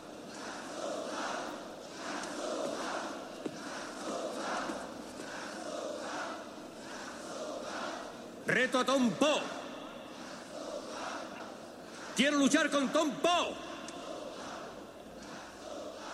Y Van Damme, Sloan, lanza el reto que quiere luchar contra Tom Poe, contra la bestia. Y bueno, Freddy Lee, que se, al que se dirige Van Damme, eh, acepta con la cabeza y dice, venga, pues venga, vamos a hacerlo. Vamos a montar esta fiesta. Esta vaina loca. Esta vaina loca. Em, y una vez más vemos más entrenamiento de Van Damme. Vemos que su relación con Miley ya... La, la- la Hmm. chispa del amor, digamos que ya ha encendido el fuego. Ahora Sí, estamos sí, sí. frente a la hoguera Hmm. del amor. Y como su hermano ya ha salido del hospital, ya le ha tocado el culo a todas las enfermeras. Claro, ya no hay... eh, No hay motivo Empieza como una negociación entre ellos también porque su hermano tiene dudas. Su hermano tiene miedo, a él lo han dejado lisiado, lo han dejado en una silla de ruedas, no va a volver a caminar en su vida. Pero mm, una de las, de las cosas más importantes de, de, de todo este... Que, que por cierto, no sé si tú te acuerdas del tío que se supone que les tiene que arreglar la pelea Hmm. de cómo, o sea, van a buscar a un tío que está como en una bata y hay una chica que le está haciendo un masaje. Hablando de cosas ridículas de la, de la película, ese tío tendría que estar la primera. Pero Van Damme empieza incluso a recibir eh, señales en el Mm. camino a esta pelea. Empieza a... hay, un, hay un ave como que se le empieza a aparecer constantemente, que le empieza a seguir. Eh, hay un llamado espiritual Sí. ya en esta película. Y justo cuando está en, digamos, en, en un momento de paz, porque sabe que está a punto de lograr lo que se propuso, enfrentarse a Tom Poe para vengarse, lo, le hacen una visita. Le hacen una visita a la casa de- del maestro Chow. Eh, encuentran a su hermano y al perrito. Hmm. Y a su hermano le dan de hostias. Y al perrito Le lanzan un cuchillo. le lanzan un cuchillo. Mm, Antes de eso, incluso, eh, secuestran a Meili y Tom Poe la viola. Todo, con el, o- todo Sí. esto tiene el objetivo de desestabilizar a, al personaje de, de Van Damme, porque todos sabemos que si hay algo que necesita un, un héroe es que violen a su a su pareja para desestabilizarle o, o para luego motivarle para buscar más venganza aún. Sí, esto es algo muy común de, de la ficción, de que porque es tan, vamos a decirle, falocentrista, Hmm. que la mujer es el apéndice, ¿no? Y es el objeto bonito que el villano tiene que romper en orden, eh, eh, digamos, para em, manchar tu honor, para crearte sufrimiento. Eh, en, el, en el mundo del cómic se, mm, se popularizó la, creo que es Gail Simón la que, la que popularizó el término de la novia en la nevera. Hmm.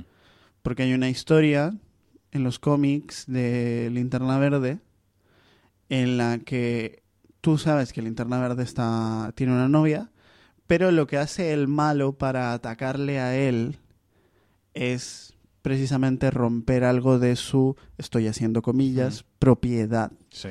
que es matar a su novia, descuartizarla y meterla en una nevera. Eh, y ese es el uso ¿no? que se le suele dar a, a los personajes femeninos en, en películas de la época, en cómics de la época. Sigue coleando el efecto este de, hey, para eh, atacarte a ti, voy a atacar a los que sean... a, a tu mujer y a tus hijas. Digamos que es un derivado de atacar a los que son cercanos a ti, pero suelen ser mujeres. Sí, lo- aquí lo innova, hombre, no se puede pedir mucha innovación en el 89, pero lo innovador hubiera sido que hubiera secuest- secuestrado a Meilin y violado al hermano. Sí. Imagínate que Tom Poe hubiera violado al hermano. Tom Poe es mucho de violar también, ¿eh? Luego- Pues mucho de violar. Sí, luego te cuento. Pero bueno, eh, secuestran al hermano de, de Kurt, eh, eh, agreden también al pobre perro, que lo único que lo último que sabemos de él es que el maestro Sian dice, por favor, llévame a un veterinario que todavía él todavía respira. No sabemos si se si se salva o no. Yo quiero pensar que sí, pero la película es muy hábil dejándote dejándote ahí con esa, esa incógnita. Hmm. Y todo esto va para, para que cuando llegue el momento del gran combate contra Tom Poe, eh, Freddy Lee le diga, oye, mira, a Van Damme, mira, por si acaso se te ocurre la peregrina idea de querer ganar, pues eh, lo que vamos a hacer, el- lo que pasa es que yo tengo a tu hermano secuestrado. ¿Lo quieres ver vivo? Entonces eh, cae en el, no me acuerdo en qué asalto le dice, pero aguanta, porque hay unas apuestas aquí y tal, eh, aguanta, pero eh, oye, luego vas a perder. Hmm. Antes de que nos metemos en el combate, yo creo que es un buen mo- momento también para que hablemos de, de Van Damme, de Van Damme ahora. De, cómo- ha sido la carrera de Van Damme y lo- todos los problemas que ha tenido. Lo digo más que nada porque luego, como estamos a punto de, llegar al clímax de la película y luego a lo mejor se nos puede pasar, pues yo creo que es un momento de que lo hagamos ahora. Van Damme ya sabemos que ahora me- que ha tenido una carrera llena de altibajos. Eh, triunfó en los 80, en mediados de los 90, pero hacia finales de la década de los 90 es cuando su carrera comienza a ir en, en un franco de franco declive. Yo creo que se puede decir que, que es incluso a partir de, de que estrena Street Fighter, pero es que Street Fighter, de mala que es, se le da la vuelta y a mí me, me parece un peliculón. Yo, yo, no, yo no tengo respuesta. ¿No tienes a respuesta a eso? Eh, No tengo respuesta a eso porque yo. eh, mi infancia no tiene referentes de videojuegos. Hmm.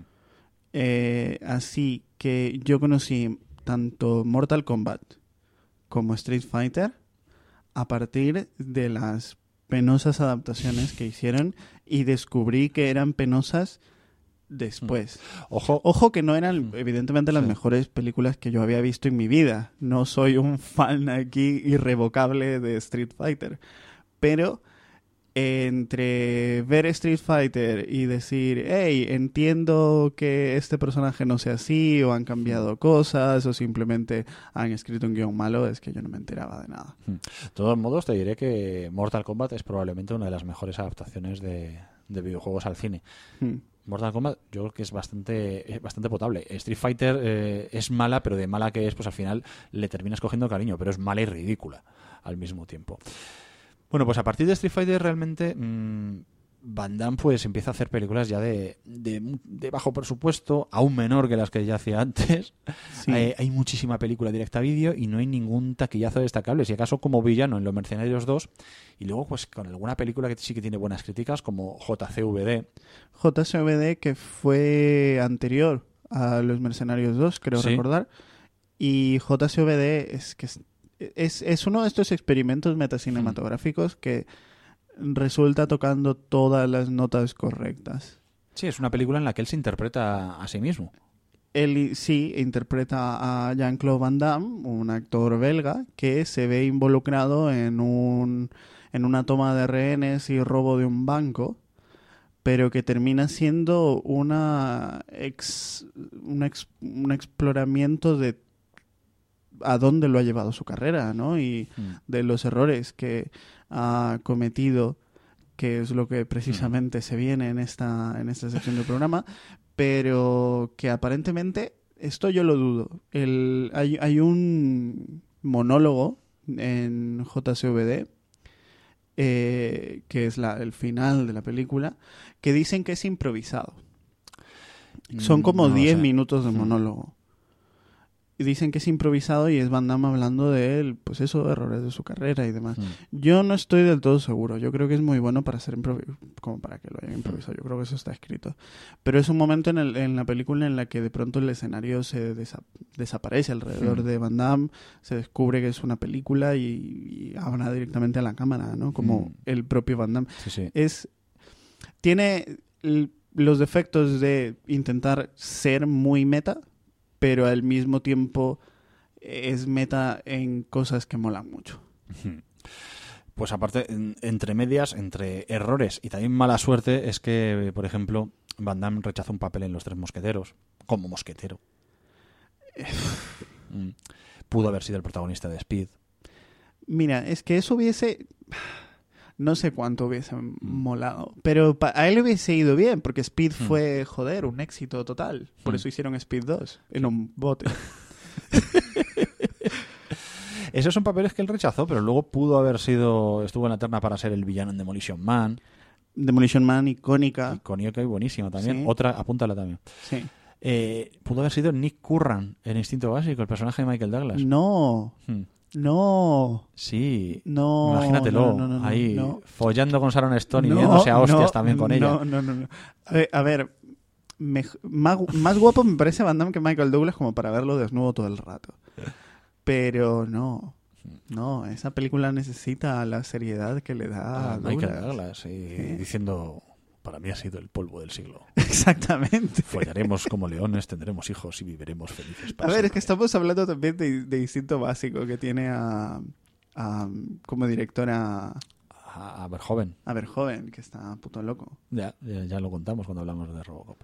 Bueno, eh, pudo haber sido Michael Serrato, que era el personaje de Tom Sizemore en Hit también. Mm, Yo lo hubiera visto abajo, el personaje de Val Kilmer, fíjate. Sí, no, eh, como el personaje de Tom Sizemore lo veo. Sí, lo veo. Es que veo a cualquier persona apareciendo en Hit. Hit es tan larga, Sí. Hit es tan larga que podrías tener cameos incesantes ahí. Sí. Y bueno, ya contamos que en lugar de John Travolta, Son Archer, el personaje de cara a cara, pudo haber sido también Van Damme. Vamos, que al final entre unas cosas y otras, pues Yo creo que hubiese sido un, un Sean Archer decente. sí. Pudo haber tenido mejor suerte y también pudo haber tomado mejores decisiones, pero en paralelo a su carrera cinematográfica, ¿qué le pasó a Van Damme? Pues que tampoco se ha privado de nada el, el amigo. Se ha casado cinco veces, dos veces con la misma después de divorciarse, como de Gladys Portugués, que es su esposa actual, y la madre de dos de sus tres hijos. Fue su tercera mujer y se divorciaron en el 92 y se volvieron a casar en el 99. Además, Van Damme reconoció haber tenido un affair con Kylie Minogue mientras estaban en Tailandia rodando Street Fighter. Yo no le culpo, pero claro, es que en aquella época estaba casado con una modelo. O sea, es que es, que es un ansioso. Mal, mal, eso mal. O sea, yo creo que nadie te puede culpar por decir, hey, estoy trabajando con Kylie Minogue, me voy a, me voy a, Voy a intentarlo. me voy a liar con ella, Sí. voy a intentarlo, voy a echar ficha a ver si sale premio. Pero al mismo tiempo, si estás en una relación amigo, después de divorcios y demás, ni se te ocurra. Está feo. Está mal. Aparte de eso, es que eh, se dejaba como 10.000 dólares a la semana en cocaína. A la semana A solamente. la semana solo, Mm. ¿sabes? O sea, lo pasaba mal por las malas decisiones que había tomado durante su carrera, quería tener el mismo tren de vida que cuando ganaba más pasta y claro, no podía ser. Y en lugar de aceptarlo y gastar menos, pues se snifaba la pasta que tenía. Entró en centros de, de desintoxicación, pero los dejaba enseguida también, así que bueno, pues la cosa por ahí no, no triunfaba. Ahora dice que ya está limpio, pero sin terapias ni, ni nada de eso, que es solo gracias a su convicción y su fuerza de voluntad. Bueno. Vale. Él dice, además, eh, eh, eh, eh, lo hemos dicho muchas veces, ¿no? Que su cuerpo era un templo. Efectivamente, que claro, para una persona que. Es que para una persona que, que dice Un eso. templo en ruinas. Es un templo, pues no se ha privado de nada. Eh, eh, Ahora, ciego de alcohol. no sé también. yo si cualquiera de nosotros dos puede consumir toda la droga que este señor ha consumido A lo mejor tener tu- que tu cuerpo sea un templo también te permite. y seguir haciendo lo que, lo que él hace. Claro. Eh, claro. Cocaína, alcohol, fiestas en Hollywood, una combinación tochísima. Esto le granjeó no pocos problemas hasta hace, hasta hace poco. Durante el rodaje de los mercenarios, perdón, los mercenarios 2, dicen que acabó borracho como, como un irlandés y terminó liándose a hostias con la peña de un bar de Bulgaria, después de haber perdido su reloj y, y- y haberse pasado horas antes eh, echando pulsos con los parroquianos del bar. Esto Hmm. fue en 2011. Típico. A, a- que te gano. que soy Van "Eh. ¿Dónde ¿Quién está mi reloj? Sí. En el 99 le detuvieron por conducir borracho en Los Ángeles, perdió el carnet y pasó tres años en libertad condicional. Tres años. Libertad condicional, claro. Y, y sin poder conducir. Pero mi anécdota... No creo que haya tenido problema con eso en ningún momento, Van Damme. Van Damme coge el metro si es necesario. Es una persona humilde. Mi anécdota favorita eh, sobre estas cosas eh, ocurrió en el 97 y la cuenta Sylvester Stallone. 1997, Miami, fiesta en casa de Sly en la mansión que tiene allí en la ciudad. Steven Seagal está por allí, otro que tal. Iba por ahí vacilando diciendo que, que él le puede meter una paliza si quiere Van Damme. ¿Cuál es el problema? Que Van Damme está por allí y Van Damme le escucha. Y Van Damme está borracho, colocado y le desafía a demostrarlo allí mismo. ¿Y qué hace Steven Seagal? Pues huir como una rata. Claro, dice, oye, mira, no, lo siento mucho, me he equivocado, no volverá a ocurrir. Y Steven Seagal se pira. De, de todas formas, vuelvo a lo, a lo de las drogas, el alcohol y Hollywood de los 80. Miras a Van Damme entonces, miras a Van Damme ahora y dices, joder, qué bien, Sí, bien. O sí, sea, sí. compro. Probablemente él tenga muchos problemas que no confiesa ante la prensa y el, el público, pero joder, lo ves y dices, está en forma, está bien, Mm. no ha perdido pelo.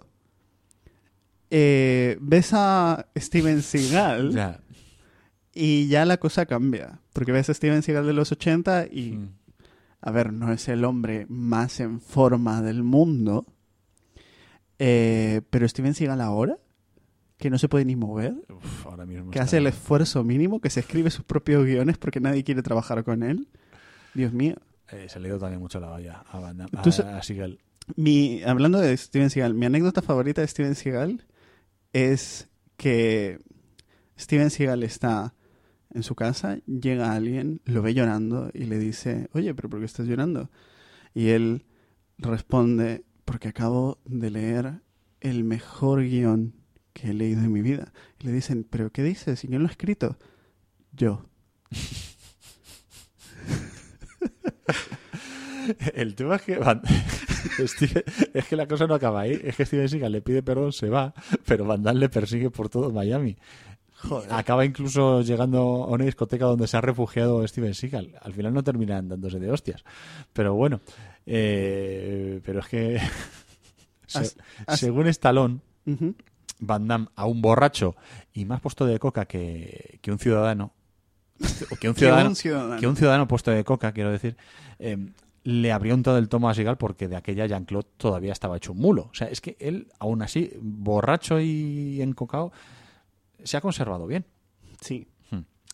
Bueno, em, lo que hemos dicho, o sea, con tanto exceso parece raro que, que un tipo que decía, Dios me ha dado un gran cuerpo y es mi deber cuidar de mi templo físico. Pues hombre, que, que se, que cuidase tan mal aqu- aquello. Pero claro, resulta que todo esto era por una razón.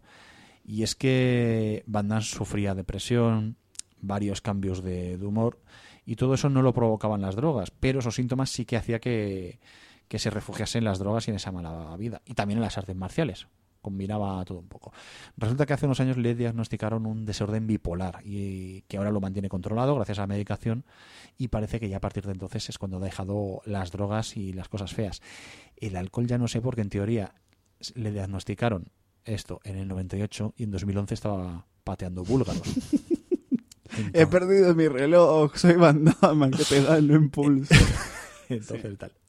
¿Qué es lo último en lo que hemos visto a, a Jean-Claude Van Damme? Pues aparte de, de sus películas, que van más o menos a una o dos por año, que van casi directas a, a DVD, eh, lo último ha sido una serie que es muy curiosa, que se llama Jean-Claude Van Johnson, que se estrenó en eh, Amazon Prime Video. Sí, fue parte de, de los Amazon Pilots, Sí. que es esta iniciativa que tiene Amazon de Hmm. pues, crear contenido audiovisual para su propia plataforma. Entonces, la gente como que tiene acceso eh, previo a ciertas cosas y ellos en base a lo que le guste a la gente dicen, hey, esto, podemos hacer una temporada de esto, podemos hacer dos temporadas de esto. Pues la gente es una hija de puta, porque está cancelada. Ya, Después de seis maravillosos capítulos. Sí, sí, sí, sí. Eh, yo, lo, yo no la he visto. Pero lo que he escuchado es que es graciosísima, es brillante. Claro, porque es, es una comedia en la que Jean-Claude Van Damme se interpreta a sí mismo. Eh, tiene un montón de chistes relativos a su carrera, muchas bromas sobre sus películas. El... Pero él es un espía. Claro, eh, lo que nos dan a entender durante la serie es que eh, toda la carrera de Van Damme ha ido en paralelo a una carrera como agente secreto, a, a espía, un especialista en operaciones encubiertas, cuyo nombre en código es Van Johnson. Entonces, las películas que él ha hecho, esas malas decisiones que puede haber tomado en algunas películas, era porque em, las películas eran una tapadera para hacer misiones por todo el mundo. Y es una locura tremendamente divertida. El diálogo inicial del primer capítulo no he podido sacarlo, pero es brutal. Es una la- empieza a hablar también de su carrera. eh, me recordarás de películas como Kickboxer, no sé qué, y Time Cop. Time Cop es como Looper, pero un millón de veces mejor. y hay muchas coñas respecto a eso, a Time Cop y a Looper. Eh, también es muy meta todo, pero está muy, pero que muy bien. La serie es muy divertida. Problema, quizás por el que acabó cancelándose, y es que va a un público muy nicho. Alguien que no sepa un poco de la carrera de Van Damme, pues muchos de esos chistes no los va a coger. Sí. Sí, si no estás familiarizado con la carrera de Van Damme, con los títulos de sus películas y demás, pues no. Tienes que ser como de, pues lo que tú has dicho, de un, de un nicho muy específico. Alguien que haya seguido a Jean-Claude Van Damme. Eh, un ejemplo de esto es eh, Carlos, ah, Carlos Fernández, que escucha Mm, este sí. podcast, que me ha corregido un par de veces Mm. eh, sobre cosas en las que yo he cometido errores aquí. Eh, veía a Jean-Claude Van Johnson anunciada en Amazon y decía, pero, ¿qué es esta mierda? Porque él nunca ha sido fan de este tipo de películas, él nunca, él tiene, tiene, tiene, vamos, desde su perspectiva entiendo completamente que se vea como una ida de cabeza, totalmente. Totalmente. Sí. Pero bueno, pues así está la carrera de Van Damme. Tiene prevista estrenar una película ahora mismo, eh, que como casi todas están van directas a ya a vídeo, a, DVD. Es una, es una lástima, pero bueno, eh, al menos sigue trabajando. Yo es que reconozco que con Van Damme, eh, claro, como Stallone y, y Schwarzenegger tienen la vida solucionada. No digo que Van Damme no la tenga, pero ellos más o menos sí que se han mantenido ahí en, en su porción de éxito. Y a mí no sé cómo no sé cómo decirlo, pero a mí Van Damme pues me genera cierta ternura. Me da como un poquito de pena. Un poco de pena. Sí, igual que no me la da, por ejemplo, Steven Seagal, que le- además le molaba eso de tenía aquel programa que se dedicaba a cazar espaldas mojadas para que no entrasen en Estados Unidos. Sí. Y, Sí, sí. eh, Joder. Sí, sí. Pues a mí Van Damme, Van Damme no, no, no me causa esa eh, esa aversión. A mí Van Damme es un tipo que me cae bien a pesar de sus problemas, a pesar de que cuando estaba puesto de coca se le fuese la mano. también con su mujer, esas cosas feas, pero bueno, pero es un tipo que, no sé, que no... Es un tío que tiene cierto carisma, desprende Sí. cierto carisma, ese es el, ese es el tema, ¿no? Eh, incluso cuando pones en, en perspectiva todas estas reflexiones casi, casi filosóficas Sí, que ha que- hecho siempre, porque es un tío que de pronto te suelta frases como las del templo, ¿no? Sí, De- sí, el templo. dentro, por lo que leí, dentro del entorno franco-belga, pues esos aforismos de Van Damme es como, es como una broma interna dentro de, Sí. estos, de estos países. Y, y luego además es un tipo que sí que también ha sabido parodiarse un poco, vender un poco esa imagen de parodiarse a sí mismo. Eh, no solo en la serie de Van, de Van Johnson, sino también en anuncios de televisión. Sí, El anuncio, el anuncio aquel de los camiones. Sí. Eh, no recuerdo exactamente qué marca era, Da igual, pero ¿te acuerdas del anuncio pero que me era acuerdo del, del, del abrirse de piernas en los, en los dos camiones? en los dos camiones. apoyado en dos camiones. Eh, No sé, son estas cosas, estas cosas locas que tenía Banda. Mira, tiene Pero yo creo que es precisamente algo que eh, Stallone siempre ha llevado muy bien, o sea, es una mochila que siempre ha llevado muy bien, cuando ya ha dejado de ser el héroe de acción tan icónico de su época, que ha dicho como, hey, puedo ser autorreferencial, puedo Hmm. ser paródico, puedo tener un poco de diversión conmigo mismo. Hmm. Y es algo que a Arnie no le has visto hacer mucho, a Schwarzenegger, porque además luego se ha dedicado a hacer política y no ha vuelto al cine hasta que lo invitaron a participar en, en Los Mercenarios, pero que supongo que es difícil, si te- es, es un paso difícil de, hacer- de tomar si te tomas a ti mismo muy en serio. Lo más parecido que le hemos visto a Arnold ha sido eh, el último gran héroe. Exactamente. Y luego Van Damme, pues bueno, eh, tiene las películas. Bueno, el último gran héroe y, y Los Mercenarios. Y Los Mercenarios, sí, ahí- sí. Sí, ahí también. Em, estaba, viendo, estaba viendo que es lo último, así que lo que le hemos visto. Bueno, aparece en el reboot de el reboot de Kickboxers, luego hablaremos de ello. Pero lo último que ha estrenado es una película llamada We Die Young, eh, estrenada en marzo.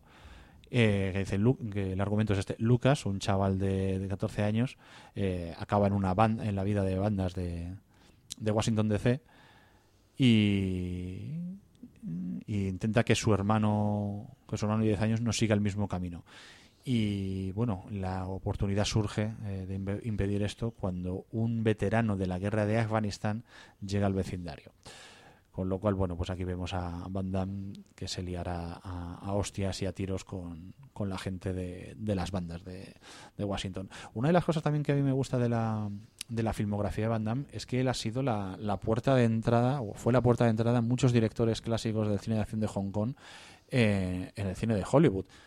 Él hizo eh, eh, ay, Blanco Humano con John Woo John Woo, sí. y varias películas con Sui Hark y, y con Ringo Lam. Entonces, bueno, mm, a mí eh, com- como fan del cine de Hong Kong, pues esas cosas eh, me, parece, me parecen curiosas. Volvemos a Kickboxer, volvemos al Volvemos clímax. a Kickboxer, porque solo nos queda el clímax ya. Claro, y es que... Nos hemos quedado justo en el momento en el que amenazan a, a Van Damme y le dicen, si quieres ver a tu hermano vivo, pierde esta pelea. Hmm. Y empieza la pelea. Y, y Tom Poe le va poniendo... Le va dando de hostias y, y Van Damme está aguantando como puede. Una de las... Ahora, no sé si... O sea, es- porque esta pelea es muy diferente a las otras Sí. que hemos visto. Esta pelea no es en un cuadrilátero no, con las tres cuerdas y no es en el coliseo que habíamos visto en las escenas anteriores. Es como en... más que Coliseo, el polideportivo del barrio. Sí, bueno, sí. Es más bien en, e- es muy clandestino, ¿no? Pero Sí. también muy ceremonial. Sí, eh, de hecho, aquí utilizan algo muy típico en el Muay Thai, que es el cubrirse los brazos con estas cuerdas de, de cáñamo. Hmm. Dependiendo de, del estilo de Muay Thai que sea, esto lo hemos visto además también en otras películas, como por ejemplo en On Back con Tony Jaa, eh, digamos que el recubrimiento va o, o solo te cubre los brazos o puede llegar incluso hasta el codo. Eso dentro de- parece ser que forma parte del Muay Thai tradicional.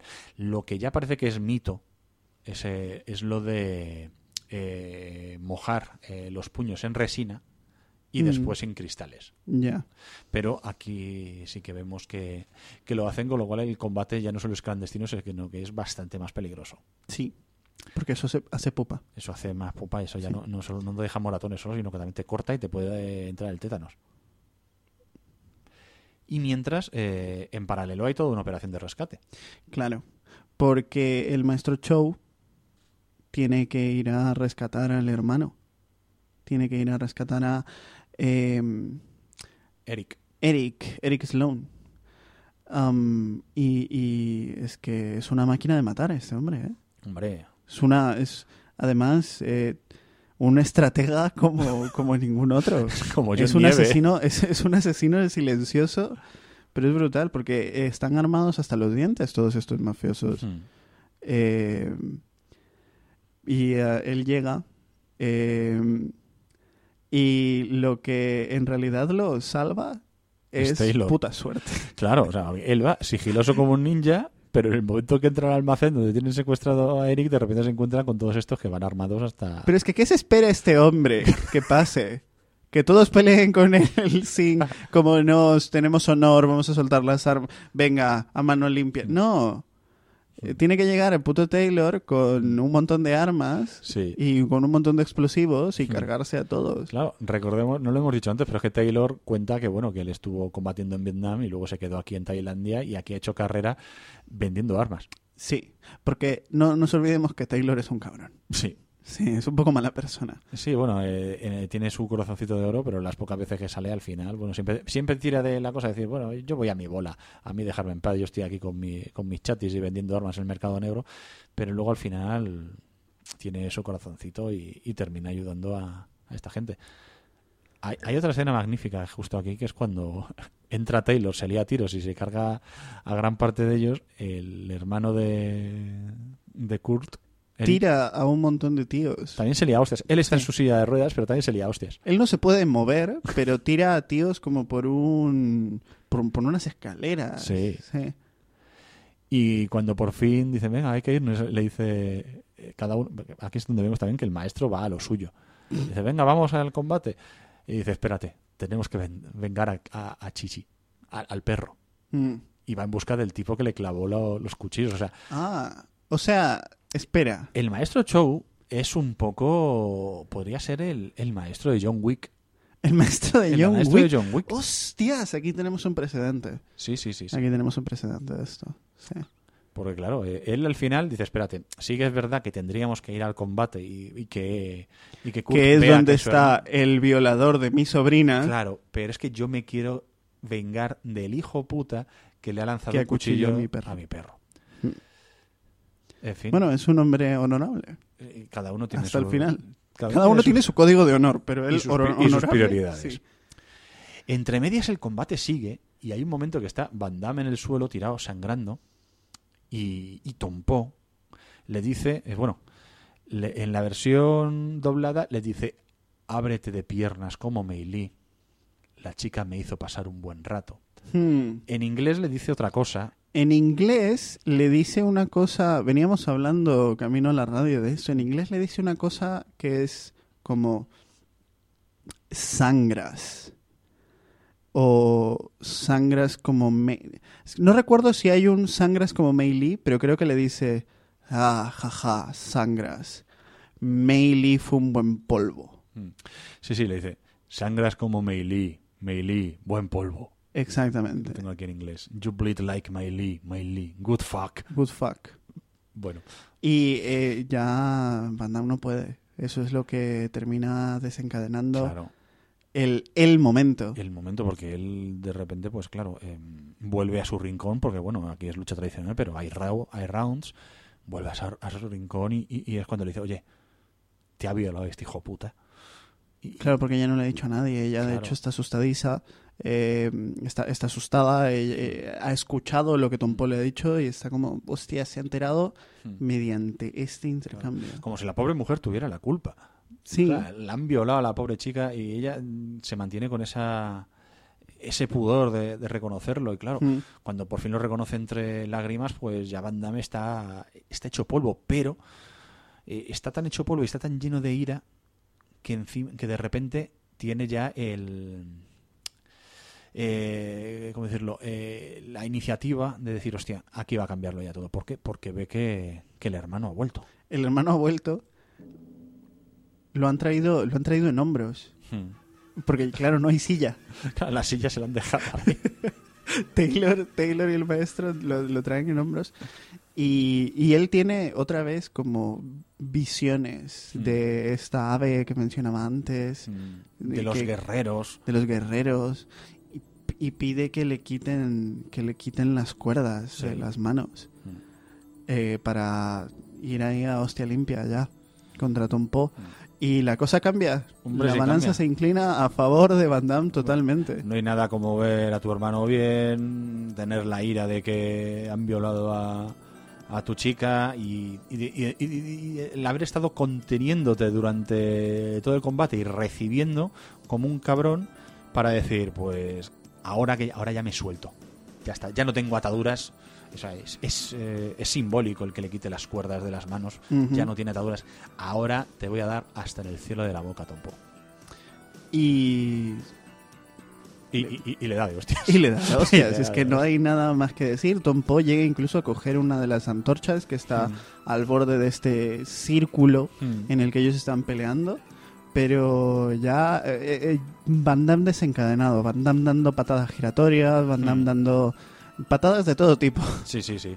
Y yo ya no sé si, ya no recuerdo si es aquí o en Contacto Sangriento o en las dos, que también le deja ciego, o aquí no. No, es, que ya en contacto sangriento. En Contacto Sangriento sabía que, se- que era seguro, Porque pero... aquí lo único que hace es eh, Mm.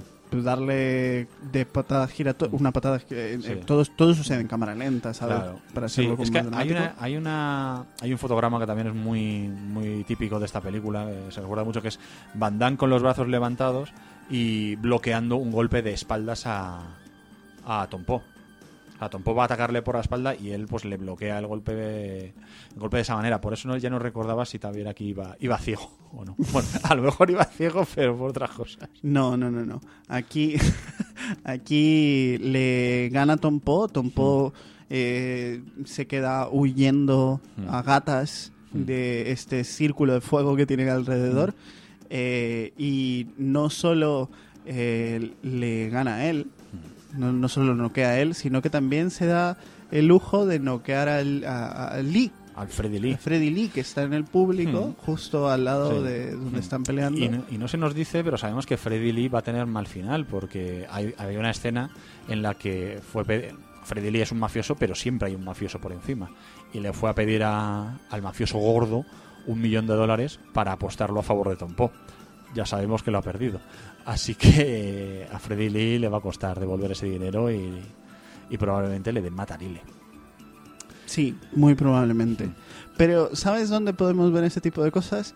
En las secuelas. En las no sé si tú has visto las secuelas. Sí, hijo mío, sí. Porque yo no me he visto ninguna. Con esta no me he querido maltratar, tampoco he tenido tiempo, pero con esta no me he querido maltratar como Vale. Pesadilla en el Street. Vale, yo las he visto. No cabe, las- cabe- cabe decir que la película termina allí. Ah, sí, bueno, sí. Es que en este O sea, momento... créditos. Sí, sí, Toda o la gente de pronto adora a Van Damme. Sí, sí. Créditos. Eh, abrazo de familia y suena suena la música, suena el 9 La Surrender, mujer violada, el, El que hermano- ha desertado del el ejército. hermano paralítico, El hermano paralítico, ya está. una gran, Familia fa- feliz. una gran familia disfuncional, comienza la música y se acaba la película.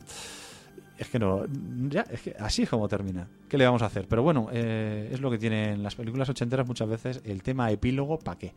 Y las de la canon más. Bueno, pero sí, hay secuelas. Yo no las he visto recientemente, pero sí que hace como año, año y pico me hice un maratón hasta donde aguanté. Digo hasta donde aguanté porque la, eh, tiene... Son cinco películas, la saga se compone de cinco películas y solo me he visto las cuatro primeras. Ya la quinta dije, no, mira, hasta aquí. La veré quizás en algún momento, pero tal. Bueno, es que es una saga que además es que ha ido degenerando, como no podía ser de otra manera, ha ido degenerando en cada entrega. Empezamos por Kickboxer 2, La Venganza, que es de 1991. Aquí resulta que Tom Poe, como estaba humillado por la derrota contra Kurt Sloan, pues coge una pistola y mata a los hermanos Sloan. Mata también a Miley, esperemos que al perro no lo mate. Se lo- los mata porque sí. Los mata a todos. Menos al maestro Chow, los mata a todos. Entonces, ¿quién es el protagonista? Bueno, pues tenemos a David, que es un tercer hermano Sloan. A pesar de que es ese- en la película nos dan a entender que solo existen dos hermanos, porque claro, nos dicen que los padres habían muerto y que solo se tienen el uno al otro. Sí, Pues en ningún momento hablan de tener más familia. Pues algo muy típico, David Sloan. En A Better Tomorrow 2, como vuelven a meter a Choi Fat, inventándose que tenía un hermano gemelo viviendo en América. Pues aquí se inventan a Pero David es que en la, Sloan. en la segunda, además, el, el eh, Eric Sloan es otro, ¿no? O sea, No. cambia, cambian a Eric Sloan, No, me no, parece. en la segunda no es que los cambien, es que los matan. Es que no sale ninguno, porque lo único que se ve es que ves a Tompo eh, con una pistola y matando sombras. No aparecen por ningún lado. No aparecen por ningún lado. Eh, eh, en fin, bueno, eh, el caso es que la- esto es así, el guion es así porque Van Damme dijo que no hacía la secuela porque le ofrecían poco dinero. Así que, pues por eso se sacan de la manga, Espera, ¿por qué no hacía la secuela? Porque le, le ofrecían poco dinero. Ah, poco dinero. Entonces, Claro, él ya era una estrella Claro, entonces, Mm. pues como. y necesitaba más cocaína. Inventaron el, al hermano este. Bueno, David también existe, eh, tiene su propio gimnasio en Estados Unidos, está alejado de la competición, aunque también ha sido campeón de, de kickboxing. Y unos famosos, unos famosos, jaja, unos mafiosos quieren hacerle volver a competir. Pero como no quiere, pues le queman el chiringo y le matan a un crío que le estaba cuidando. Encima le ponen frente a frente a Tompo para darle aún más motivos para la venganza. Tompo, el tipo que ha matado a, a sus hermanos. Esto de que le quemen el chiringo para obligarle a competir, eh, ya lo habíamos visto, por ejemplo, en Retroceder Nunca, Rendirse Jamás. Eh, bueno, aquí el caso es que al final, pues como David ya empieza a tener varios motivos para poder volver a la competición y enfrentarse a Tompo, pues aparece el maestro Xian para, para entrenarle y bueno, el resultado de la peli es, en fin, es aceptable, es entretenida, salvando todas las distancias, pero al menos cuando superas lo de que es una, de, de que lo de que se sacan el- al tercer hermano Sloan de la manga, pues está bien. Y en fin. ¿Qué pasa aquí? Bueno, pues el actor que hace de David es Sasha Mitchell, Sasha que, Mitchell, que era sí. un es un tipo que era difícil creerlo como estrella de acción porque venía de hacer papeles en culebrones como Dallas o, o hacer de idiota en una sitcom que se llamaba Paso a Paso, que no sé si tú la recordarás. Yo sí. Para sí, que- sí. si algún oyente no, no la recuerda. Era una serie que aquí creo que la echaron en la primera. Y era de una, un matrimonio.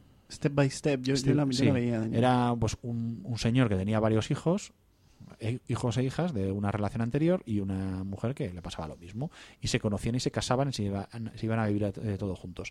Un poco rollo fa- eh, familia Brady. Y, y claro, eh, los niños se conocen prácticamente después de que los padres se casen. Entonces, pues, bueno, son las diferencias que hay entre, entre las familias. Y Sasha Mitchell hacía de primo de uno de ellos que vivía en una furgoneta en el porche de, en el porche de, de la familia. Y, y era nada más un tipo que, que tenía, le faltaba un hervor. Entonces, pues cuesta creértelo aquí como, como estrella de acción. Pero bueno, el chaval lo intenta y no lo hace mal. Y Mike, Michelle Kissy eh, repite eh, haciendo de, de Tompo. Tompo. Un año después, en el 92, llega Kickboxer 3, El arte de la guerra. Aquí David y el maestro Xian eh, se van a competir a Río de Janeiro eh, entre la pobreza, las favelas y entre medias se meten a, justicieros para desarbolar una, toda una red de, de prostitución y de, y de narcotráficos. Narcotráfico. ¿Por qué lo hacen? Bueno, pues porque se hacen amigo de un, de un niño, de un rapaz al que le secuestran a la hermana. Aquí el nivel bajó, bajó bastante, pero bajó, pero mucho, porque claro, aquí ya es que ellos van a competir y de repente acaban convirtiéndose en unos panisers de la vida. O sea, con el maestro Sian pegando tiros. El maestro Sean pegando tiros. Sí, José. Pero, ¿dónde está el código de honor? ¿Dónde, ¿dónde está no. la, la honorabilidad? ¿Dónde Aquí- está ir a enfrentarte con hombres armados sin ningún tipo de... Aquí ya no hay nada de eso. Aquí a tiro limpio. Mm. A tiro limpio, vale. ¿Crees que no se puede caer más bajo? Hombre, yo- eh, eh, ¿cómo vas? Y me imagino que sí. 1994, Kickboxer 4, El agresor. Vuelve Tompo. El agresor. Sí. Vuelve, Tompo. vuelve Tom- vuelve Tom Poe y, y me imagino que es el original. No. Es un señor. eh, es que además no tienen los santos cojones de hacer que se le parezca un poco. Le ponen una prótesis como que es calvo y ya. Es lamentable. Le ponen uno de esos gorros de calvo. Sí, sí, sí, sí, es lamentable. Pero es que el argumento es aún peor. Eh, Tompo se vuelve un narco se hace narco y se va a México. Pero, Sí, ¿por qué necesitamos que Tom Poe sea un personaje? yo qué sé, pero ya. Es que encima secuestra a la mujer de David Sloan, que se ha casado, y, y la viola, porque ya lo hemos dicho antes que Tom Poe es muy de violar. Joder. Claro, ante la duda, tú viola. E- Es acojonante. Y además urde una argucia para meter a David en la cárcel, culpándole de un crimen que no ha cometido. Vale. Joder, pero ¿cuántos frentes hay aquí? Sí, no? sí, O sí, sea, sí. El caso es que David... Hemos pasado de narcotráfico de prostitutas, tráfico de armas y demás, y luego ahora es que estamos en, en México Sí, y, sí. y ahora, eh, o sea, está inculpando. El Chapo Guzmán, una Joder. mierda al lado de Tompo. Pero es que no solo eso, sino que además Tompo, entre vender droga y violar, pues también se aburre y monta un torneo de artes marciales. ¿Cómo no? Ahí en su hacienda. ¿Cómo ¿Por qué? no? Pues porque sí, porque es Tompo. Y David, que está en la cárcel y eso también le cambia y se vuelve un tipo mucho más duro sin afeitar, pues hace un trato con los federales. Sí, hijo mío. Hace un trato con los federales y, eh, y se infiltra en el torneo con una nueva identidad. Que digo yo, joder, que el jefe es el tipo que ha matado a tus hermanos. Que Estoy seguro de que si te ve, te reconoce. Claro, pues. mm, Porque igual. te has cambiado de nombre, pero no de cara. Pues aquí aparentemente sí. No le reconoce hasta después. Y, Pero está muy cambiado físicamente, o sea, cambia físicamente en la cárcel. eh, que se deja barba. O sea, barba de, de- de- de cinco días. que yo, no- me, yo me dejo barba, ¿tú no me reconocerías? Pero es que ni siquiera es barba barba. O sea, que es que, es, eh, es que, va sin- va- que lleva cinco días sin afeitar. Bueno, cinco días para mí, que a lo mejor son dos. Que a mí me sale poca barba. O sea, yo, o sea, yo tú me A mí, ves. a mí me sale mucho menos. Sí, pues eso. Tú me ves como estoy ahora y es porque me afeité ayer. O sea, pero pues no me afeité del todo. Es lamentable. Eh, pues eso. eh, el caso es que se infiltra ahí y, y nada. eh, aquí ya no sale el maestro Sian porque dijeron, ¿para qué? No vamos a infiltrar también al maestro Sian. Eh, pues eso. Y va y, y vence a Tom Poe y rescata a su mujer y estas cosas. ¿Se puede caer más bajo todavía? Sí. Dios mío. Esta es la que no he visto, que es eh, de 1995, un año después, Kickboxer 5, Revancha. Aquí tampoco sale ya directamente David Sloan. ¿Por qué? Porque lo matan. Hay un tipo... Actor que no quiere volver. Lo matan. matamos. Ya está.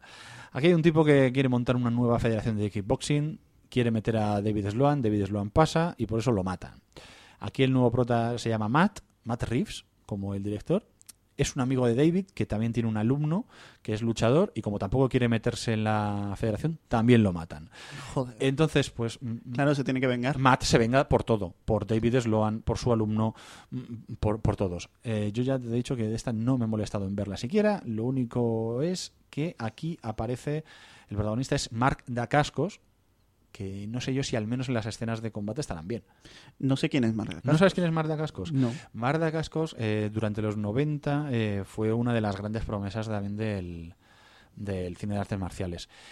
Eh, hizo, hizo varias películas, hizo de Crying Freeman, hizo la adaptación de- del manga Crying Freeman, la serie del Cuervo, la serie de televisión del Cuervo también la, la hizo él.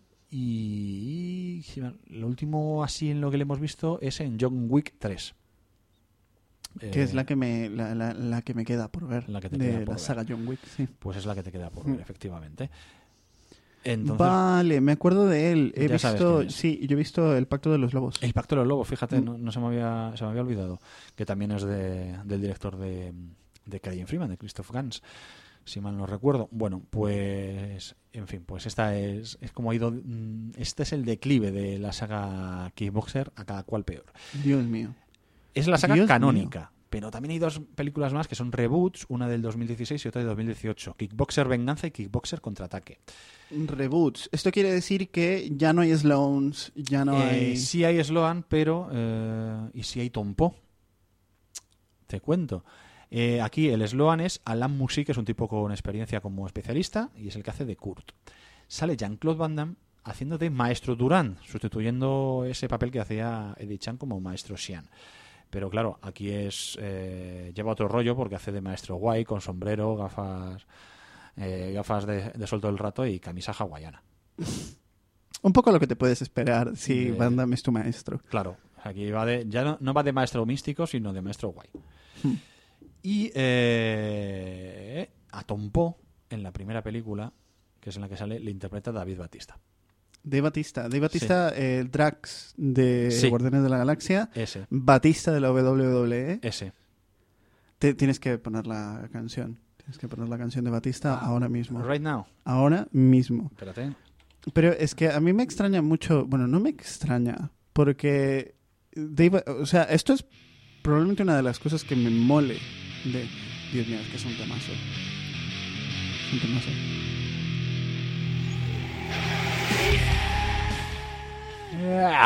Em, esta es una de las cosas que me llama la atención de la carrera de Batista. Batista es un tío que se ha puesto a estudiar el método, que se toma muy en serio lo de la interpretación, que ha terminado en papeles eh, como el de eh, uno de los replicantes en la última de Blade Runner, eh, uno de los secuaces de Blofeld en Spectre también, eh, que lo de James Bond, lo de la película de James Bond, se lo puede lo puedes acusar a su figura física Mm. y a mm, precisamente tener que interpretar a ese villano que es físicamente eh, amenazante, ¿no? En comparación al espía pequeñito que no puede defenderse. Pero eh, al mismo tiempo ha ido haciendo cosas como estas, películas de artes marciales. Si no me equivoco, una de sus primeras gran películas, entre comillas, fue el, The Man with the Iron Fist. Correcto. Y yo hace, hace poco lo he visto en, en una película que se llama Master Z, que es un, un spin de Dave Mann, de Hmm. la saga de Dave Sí, Mann. sí. Este, y esta es de 2018. Y ahí hace también de, hace también de villano que, que también es cocinero. De villano que también es Sí, cocinero. tiene un restaurante y lo mismo te pone un chuletón que te da dos hostias. Yo quiero que a Dave Batista le vaya bien, tío. Es otro que piensas que, que quieres que también que le vaya bien, sí, Sí. correcto. Sí. O sea, sé, sé que ha hecho putadas también. Hmm. Porque engañó a su mujer cuando su mujer tenía cáncer y todas esas cosas. Pero ahora parece que ha entendido que en la vida hay que ser un buen tío a veces. Sí, cuando echaron a, a James Gunn de Guardianes de la Galaxia, empezó a decir que, madre mía, Disney, haciéndole el trabajo sucio a los nazis. Hmm, Sí. Es- Es, una voz importante, creo yo. Y es uno de estos casos curiosos, un- últimos casos curiosos de luchadores de la WWE que se van a Hollywood y tienen éxito, porque Batista ya no necesita la Mm. WWE para, para vivir. Aunque ha vuelto para hacer sus cosas, igual que volvió Sí. de rock. Sí, pero yo creo que ya con lo que discutimos en nuestro episodio de WrestleMania de la casa de mi hermano, eh, yo creo que esa es la lucha de retirarse. Bueno, en la segunda película que han hecho ya sale Mike Tyson, La montaña que cabalga, la de Juego de Tronos. Este póster lo he visto buscando Kickboxer, buscando las plataformas eh, de vídeo bajo demanda que tuvieran Kickboxer para poder Mm. verla. Vi el, el póster de esta, de, de contraataque, que, que tenía al- la puta montaña. en- y a Christopher Lambert. Christopher Lambert, ¿qué hace ahí? ¿Qué hace Kickbo- en, en Kickboxer? Pues hace de también hace de hijo puta. Últimamente le ¿Hace de malo? Sí, eh, hace de como de... Es que en la segunda eh, es una cosa muy rara, es como que meten a Kurt, le meten en una cárcel para que combata y tal, y él hace de, de alcaide. Ah, No sé. Eh, me recordó un poco el argumento de toda la saga esta de Invicto, que empezó como una película de combates en cárceles y tal, Sí. con Wesley Snipes Sí. y tal. Y Buah, a uno de mis tíos, solía vivir con un tío, le encantaba esa puta película. pues Yo le cogí manía. Voy- hablando de gente a la que le coges manía, voy a quitar la canción de Hulk Hogan. pero mm, sí, pero toda esa saga, eh, la saga Invicto, luego, mm, de hecho es que en la segunda parte es el mismo personaje, pero eh, personaje de la primera, pero con otro actor, y a partir de la tercera ya el el protagonista es Scott Atkins, haciendo de- del ruso de Boikia, y es una tormenta de hostias tremenda. La verdad es que son películas de, de artes marciales bastante entretenidas y, y sobre todo bien rodadas en lo que se refiere a las escenas de, de acción. Son recomendables si, la- si las encontráis. Al menos, ya digo, la primera está más basada, ma- es más rollo más eh, boxeo, digamos, pero A partir de la. En la segunda es donde aparece por primera vez Boikia haciendo de villano y a partir de la tercera es el, protagonista absoluto. Bueno, pues así está Kickboxer. Eh, los reboots, bueno, sin más. O sea, están entretenidas, no están mal rodadas, igual que le pasa a estas que, que hemos dicho de Invicto, no están mal rodadas desde el punto de vista de, de la coreografía, de las escenas de combate. Pero a pesar de que esté Batista, a pesar de que salga por ahí Van Damme y tal, le falta algo. eh, le falta carisma. Le falta bastante carisma a, a los personajes y tal. Bueno, no tienen esta. Probablemente sean mejor, mejores películas en todo lo demás que la Kickboxer original, Hmm. en cuanto a presupuesto, en cuanto a fotografía, en muchas cosas, pero eh, sale, no sé, es como artificial. No sé, a mí no me dio la sensación de. esa sensación que, que- que tuve cuando vi por primera vez Kickboxer y que sigo teniendo. Hmm. Sí, la sí, entiendo la sensación. Te, qued- te quedas pensando en lo plástico que, que se ve todo, ¿no? Hmm. Hmm. Aún así, recomiendo que al menos la veáis para, para juzgarla. ¿eh? En fin. Bueno, pues yo creo que con esto ya podemos terminar. Podemos ir terminando. Hem- Hemos tocado fondísimo. hemos tocado ¿eh? muy fondo. Alguien dirá, joder, ¿no habéis hecho lo del baile de papeles? ¿Quién pudo haber sido? Es que solo ha habido uno. ¿Y quién era? Chuck Norris, que podía haber hecho el personaje de Van Damme. Chuck Norris. Chuck Norris, sí. Ya está. Y no, no hay más. Mm, no, no habría no sido le lo ves mismo. a Chuck Norris No. haciendo eso. Porque hablando de carisma, Hmm, Chuck Norris a mí nunca me ha parecido un tío especialmente carismático. hmm. Van Damme sí. Sí. Juan, y Van Damme sabe, sabe actuar con la cara. Hmm. Lo, lo hace bien o mal, pero sabe. Eh, Chuck Norris no.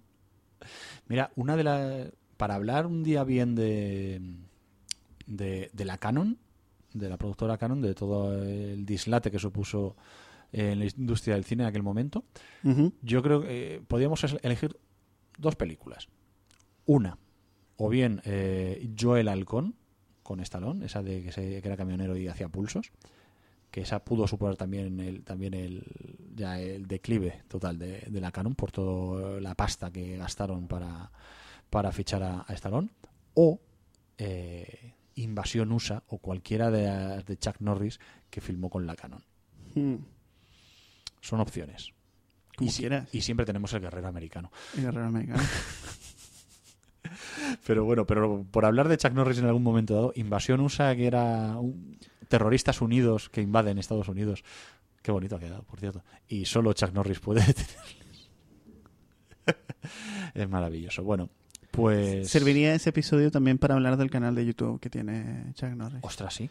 A ver, tiene un canal de YouTube, como muchas celebridades tienen un canal de YouTube, pero recuerdo que eh, en unas elecciones, creo que eran las del las previas al segundo término de Obama, cuando Obama se enfrentó a Romney en las Mm. elecciones, que él salió, él salió con un vídeo y diciendo cosas de ultra conservador, libertario, Mm. mm, porque está metido en una religión también, no sé si es católico, pero por lo visto también es como ultra católico.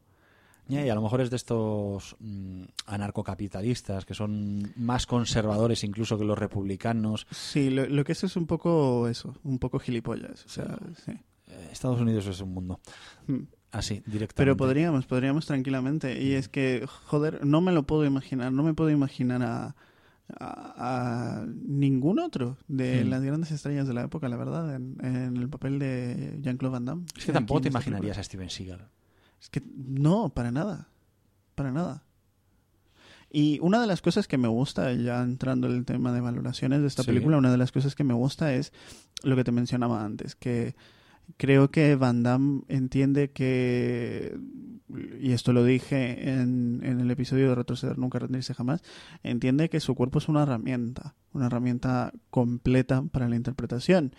Y al- en temas coreografía de la película, en el tema coreográfico de la película, eso es, eso es palpable, ¿no? Hmm.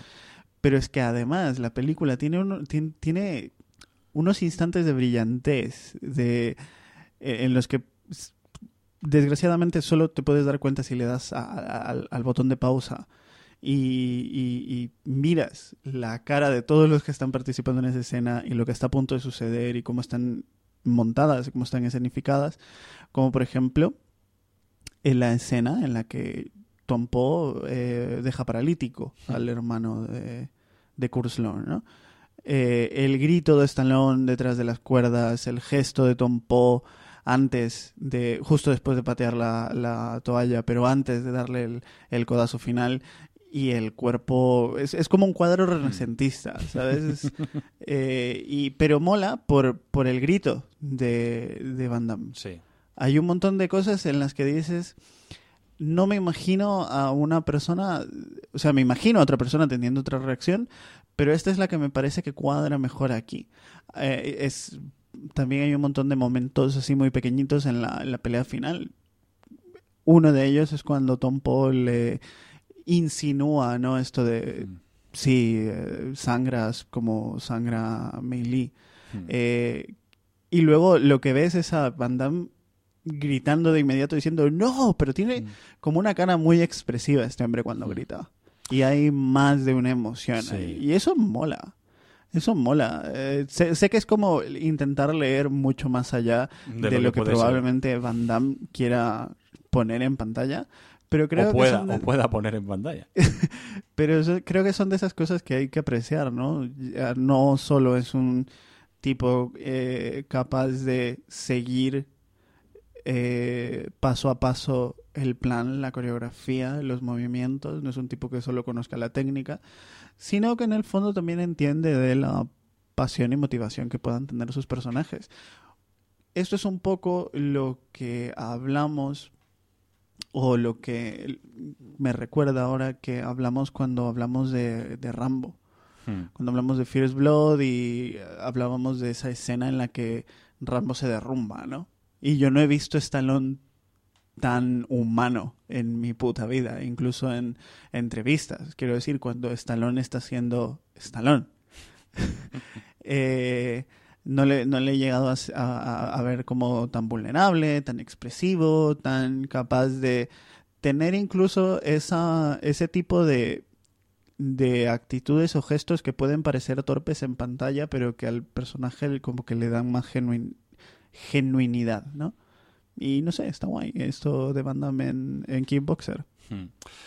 A mí es que, ya lo he dicho antes, que con Van Damme me pasa eso, que me, da como cierta ternura y es un tipo que quiero que, le vaya bien las cosas.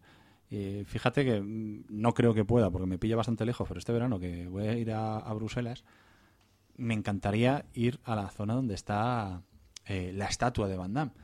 Pero fíjate también la mala suerte que tiene este pobre hombre, que le ponen una estatua y se la ponen en Anderlecht, que está, bast- está alejado de Bruselas, enfrente de un centro comercial y por lo que he visto en Google Maps está como en una mediana en mitad de una carretera. O sea, te tienes que pegar un viaje como de media hora en transporte público para ir allí a un sitio que no hay nada más allá de un centro comercial y allí ves la estatua de Van Damme y dices, hostia, pobrecito mío, ponérsela en otro lado un poco más céntrico Joder. que es Van Damme. Entonces, tiene, eh, es que son estas cosas que, que tiene. Y le ves en las películas que hace ahora y, y es como si en casi todas las que hace, eh, hace ese papel de héroe de acción, pero con, con un trasfondo de, de- de hastío, de, tristeza, de, que tiene una carga sobre los hombros de, eh, cargada de malas decisiones y un pasado. Y es como yo al final como que lo personalizo. Digo, es que mm, le ves haciendo ese tipo, haciendo esas películas y, y- y es inevitable pensar en todo lo que eh, las cosas que le han, le han pasado. Y es como si le vieses haciendo eso como si fuese una penitencia. Por eso me gusta volver a, a las películas clásicas donde era una estrella de acción sin más. Y encima una película como Kickboxer, que es una de las es una de, de las películas fundacionales de- del mito Van Damme. Igual Sí, que, claro. que Stallone tiene a Rocky y a Rambo y Schwarzenegger tiene a Terminator y a, a Conan. Sí, y, y no, no, no tendríamos Van Damme sin Kickboxer. Claro. Hmm. Eh, y es además, mm, yo, yo lo he dicho al principio, de las mis tres películas favoritas de Van Damme son Contacto Sangriento, Kickboxer y, y Soldado Universal. Hmm. Y quizás la que más me gusta de todas es Contacto Sangriento, pero Kickboxer eh, está, le sigue muy le sigue muy de cerca. Hay una, hay una nueva promotion de, de wrestling. Digo nueva porque yo me he enterado ayer que existe. Entonces, Ah. Sí. por lo tanto, es nueva. Que se llama Game Changer Wrestling. Y que tienen un evento que, que está próximo a, a celebrarse que precisamente se llama Bloodsport. Fíjate. ¿Tú te imaginas tener que la final de la Champions se llame Contacto Sangriento de Ay. pronto? Me- vamos, mejor. Vamos, y así, ojalá, ojalá Dios, que le llamen Ojalá, así y meter a Diego Costa. No, pero quiero decir que los referentes como Hmm. culturales Sí. se van Hmm. pasando de formas así como muy Hmm. curiosas unos a otros y hemos terminado con una promotion de wrestling que tiene Bloodsport, hemos terminado con una estatua de Van Damme, hemos terminado con un montón de productos que han intentado, productos audiovisuales que han intentado jugar con la figura de Van. Damme como alguien que tiene un pie dentro de la pantalla y un pie fuera, ¿no? Es el personaje de ficción, pero también es el personaje real. Es una cosa muy curiosa con, con Van Damme. Y luego ya hablando estrictamente de la película, una de las cosas que, que me gusta es que mm, me mantiene todavía con la- esas mismas sensaciones que cuando la vi, cuando era, era un crío. Era una película que, aparte de cogerla en el videoclub, repitieron muchísimo hasta la saciedad, eh, la han puesto en Telecinco, hasta el punto de que la parte final, eh, la música se escucha mal, se escucha como distorsionada. Eh, cuando la he vuelto a ver ahora, es una alegría escuchar la música bien, porque ya la tengo tan asociada a esa a ese fallo que eso. Pero que ha envejecido bien o sea puede tener sus matices y tal esto que digo pero ha envejecido bien al menos en cuanto a escenas de combate. Sí, claro. yo veo también vi- yo creo que por la época que me hice el maratón de las de kickboxer me vi me hice también un maratón de las del guerrero americano y es lamentable lamentable ver ver cómo está coreografiado todo aquello.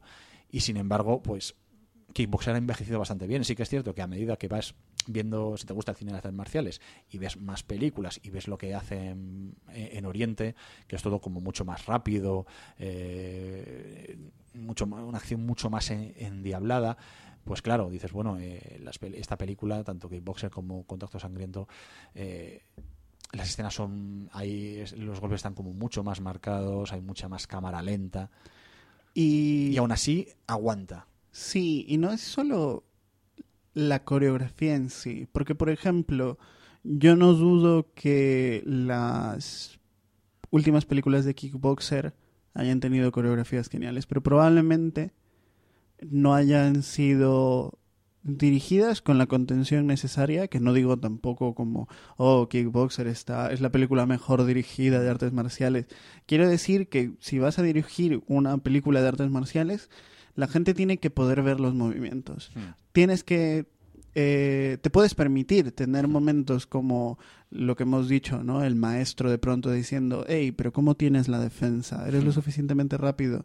Y de pronto ese momento que se dilata en el tiempo en el que él está en el aire y no sabes cuánto tiempo ha podido estar en el aire para dar todas esas patadas y dar todos esos golpes. Pero también, mientras te puedes permitir eso, tienes que mostrar el impacto de los golpes en algún momento. Tienes que coger la cámara, irte hacia atrás y que la pelea parezca una pelea. Porque hay gente que cuando dirige este tipo de películas, hay personas que están muy acostumbradas a acción significa cortes rápidos, acción significa montaje rápido. Entonces, tienen esta impresión como muy ficticia de que la intensidad del golpe se va a ver ampliada, por ejemplo, si justo han cortado en el momento del impacto de un puñetazo y luego de pronto, ¡pam!, plano con el impacto del golpe, cuando en realidad Sí. no ves Mm. el golpe. Claro, y eso, por ejemplo, en, en el cine de acción oriental se hace muy bien, tiene la velocidad justa. O sea, tiene mucha más velocidad, pero también muestran muy de, forma muy gráfica cómo son esos golpes. Sin embargo, aquí cuando quisieron hacerlo, eh, toda esta, de repente, toda esta vertiente de películas de acción, como la de- bueno, que surgieron a raíz de Jason Bourne, que Hmm. influenciaron también Casino Royale, esas cosas, y toda la, la nueva saga Bond, eh, tenían esos golpes también muy raros. Decir, sí, es que esto es Krav Maga, esto no sé qué, no sé cuánto, es una mezcla de artes marciales. Sí, vale muy bien, pero es que no estoy viendo nada. Sí. Es todo muy realista, de acuerdo, muy crudo. pero En no Misión. Imposible 3, por ejemplo, el Mm. personaje de Tom Cruise habla de Krav Maga porque hay un momento en el que le hacen tener las manos detrás de la espalda Hmm. y lo único que tienen para pelear son los, los, los codos, Hmm. que es como se pelea en el Krav Maga, Sí. si no me equivoco, ¿no? Con los brazos así recogidos. No, no conozco tanto, la verdad. es que- Eh, y si dejas ese tipo de secuencias fluir naturalmente, si me dejas ver un golpe, lo voy a sentir más y, y- y voy a sentir el impacto muchísimo mejor que si lo haces mediante manipulación, que es totalmente ficticia. Al final el cine es engaño, entonces corte, pum, pum, cambias de posición la cámara y parece que le ha dado, pero no le ha dado. No quiero que eso se vea como algo de dos dimensiones. No, no quiero que alguien mueva el brazo hacia el lado y que de pronto el, el- el- el que está al lado reaccione como si, le, ha- como si lo hubiesen pegado. Quiero ver, no a gente pegarse necesariamente, Ah, yo sí, pero esto sí, yo sí. pero lo que quiero ver es el impacto, lo que quiero ver es la coreografía, lo que quiero ver es el contacto. Hmm. Porque yo qué sé, tú ya sabes que yo soy un, un fan del wrestling y a mí una de las cosas que más me gusta, entre comillas, es precisamente que no es gente que está ahí para matarse, como en la UFC, eh, y que hace del contacto y de todas estas Mm. maniobras que son mucho más peligrosas de lo que parecen, Sí. una cosa que es un espectáculo de circo. Claro, eh, a mí que también me gusta la UFC y sí que me gustan las artes marciales mixtas, pero también me encanta el wrestling. Una de las cosas por las que de- defiendo el wrestling ante gente que no lo, no lo conoce, que, te dice, pero si es que, ¿cómo te puede gustar eso si no se pegan de verdad? Digo, si es que no necesito que se peguen de verdad. A mí, igual que cuando veo una película, me gusta el trabajo que hacen los especialistas, y no necesito que un señor eh, se tire de un coche en marcha mm, porque lo necesite sin unas mínimas mm, ayudas o para mantener todo eso para mantener su seguridad pues a mí me- en el wrestling me gusta precisamente todo lo que hay detrás todos los trucos que hay para eh, hacer todos esos todos esos golpes eh, los trucos que hay para mantener la atención de la audiencia en un punto concreto mientras tú estás haciendo otra cosa. Ese tipo de cosas son las que me gustan. Igual que me gusta eh, en el cine de artes marciales eh, los trucos del oficio y que se coreografíen bien las, las escenas. Que es lo que. Y por eso el- en el wrestling eso está muy, muy bien. Muy bien representado. Y en la película del luchador, la de Aronofsky, la que sale Mickey Rourke, eso también te lo explican muy, muy bien. Tengo que ver el Ah, luchador. ¿no lo has visto no he todavía? visto el luchador. He visto Ready to Rumble, pero no he visto el luchador. Muy bien. Hombre, pues Rey to Rumble también está muy bien. Hombre, sale Macho Man Randy Savage. Sí, señor. Pero en, en el luchador, bueno, en el luchador tienes a gente de, de Ring of Honor, una de las promociones independientes de wrestling, y de la CZW, que es la que hemos comentado alguna vez en, en algún programa de la casa de mi hermano cuando hemos hablado de wrestling, que es como si cogieras un montón de mendigos y te los llevases a, ni siquiera al polideportivo del barrio, sino A un descampado. a un descampado a pegarse. Pero bueno, que nos hemos desviado ya mucho. Ahora estamos hablando ya de wrestling directamente. Todo era porque te ha gustado Kickboxer. Porque me ha gustado Kickboxer. Porque Bien, me ha pues gustado. Kickboxer porque era exactamente como la recordaba. Todos esos momentos de... cre- creo que tú y yo, antes siquiera de que este podcast emitiera su Mm. primer episodio, que decidiéramos tener el podcast, te dije, y había una película de Van Damme en la que le hacían algo a su hermano y luego él tenía que entrenar y vengarse. Y tú dijiste, ah, Kickboxer. Y yo tenía esa imagen Mm. muy grabada precisamente por los gritos de Van Damme, por el Sí. impacto visual que tiene toda esa película. Y me ha gustado volver a revisitarla. Pues a mí también, a mí también. Y es una gran película de, de Mr. Bruselas, de Hmm. Jean-Claude Van Damme, y una buena película de artes marciales que, que no envejece. Si a vosotros os parece lo mismo o por el contrario queréis afearos la, afearnos la conducta, ya sabéis que podéis hacerlo en el iBox del programa, en el blog, la casa de mi hermano.wordpress.com y también en Twitter, donde somos Arroba Casa de mi Pro, siempre y cuando no os olvidéis poner el hashtag generación VHS. Si no lo ponéis, no os vamos a matar. no, incluso si Eh, ponéis el hashtag GNVHS también lo Generación VHS, GNVHS. Eh, nos podéis escribir al correo también, tenemos un correo. ¿no? Sí, la casa de mi hermano podcast arroba gmail.com. Animaros a escribir y sobre todo si os atrevéis a mandarnos audios, notas de audio eh, que las ponemos. Aquí no, no, no vetamos a nadie. Un saludo o algo. Un saludo, un jamón, lo que sea. Y si queréis encontrarnos en Twitter, pero ya decirnos cosas más personales, pues podéis encontrar... nudes. Nudes, exactamente. Soy aliado Nudes. Eh, podéis encontrar a Michael Pérez en arroba Grey Pilgrim y a mí, Carlos Quiñones, en arroba Charlie-Simmons con una M. Me siento muy mal por tener que explicar eso siempre. Siempre, pero es que es así. Es Eh, ponte un nombre normal. yo. Te has complicado mucho la vida. Eh, Pues eso. Ya está. Mandarle a Carlos fotopollas. Y a mí también, si queréis. Que nos vamos a ir, como siempre, eh, nos vamos a ir mencionando la música de la película. Mm, Por un lado, eh, tenemos la música instrumental, que a mí me fascina porque está llena de, de sintetizador. Hemos escuchado algunos, algunas canciones durante, durante el programa. Esta, esta banda sonora la hacía un tal Paul Herzog, que solo tiene cuatro bandas sonoras en su haber, que son Kickboxer, Contacto Sangriento, My Chauffeur, que es una re- comedia que recuerdo haber visto en su momento de tantas que cogías del videoclub, y otra que se llama Breathing Fire, que es una peli de artes marciales que salió directa a vídeo y que no me suena ni a mí. Y que lo curioso de este señor es que hizo estas cuatro bandas sonoras y se ha dedicado el resto del tiempo a dar clase en el Instituto Hart de la ciudad de Santa Clarita, en California. Muy bien. Eso por un lado.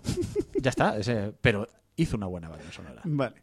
Y por otro lado nos vamos a despedir con un tema de Stan Bass, eh, guitarrista, cantante, compositor estadounidense que tiene temas míticos para bandas sonoras de la época, canciones para la película The Ride, para Contacto Sangriento, Kickboxer, o quizás su tema más conocido, The Touch, que se incluía en la banda sonora de la película de animación de Transformers.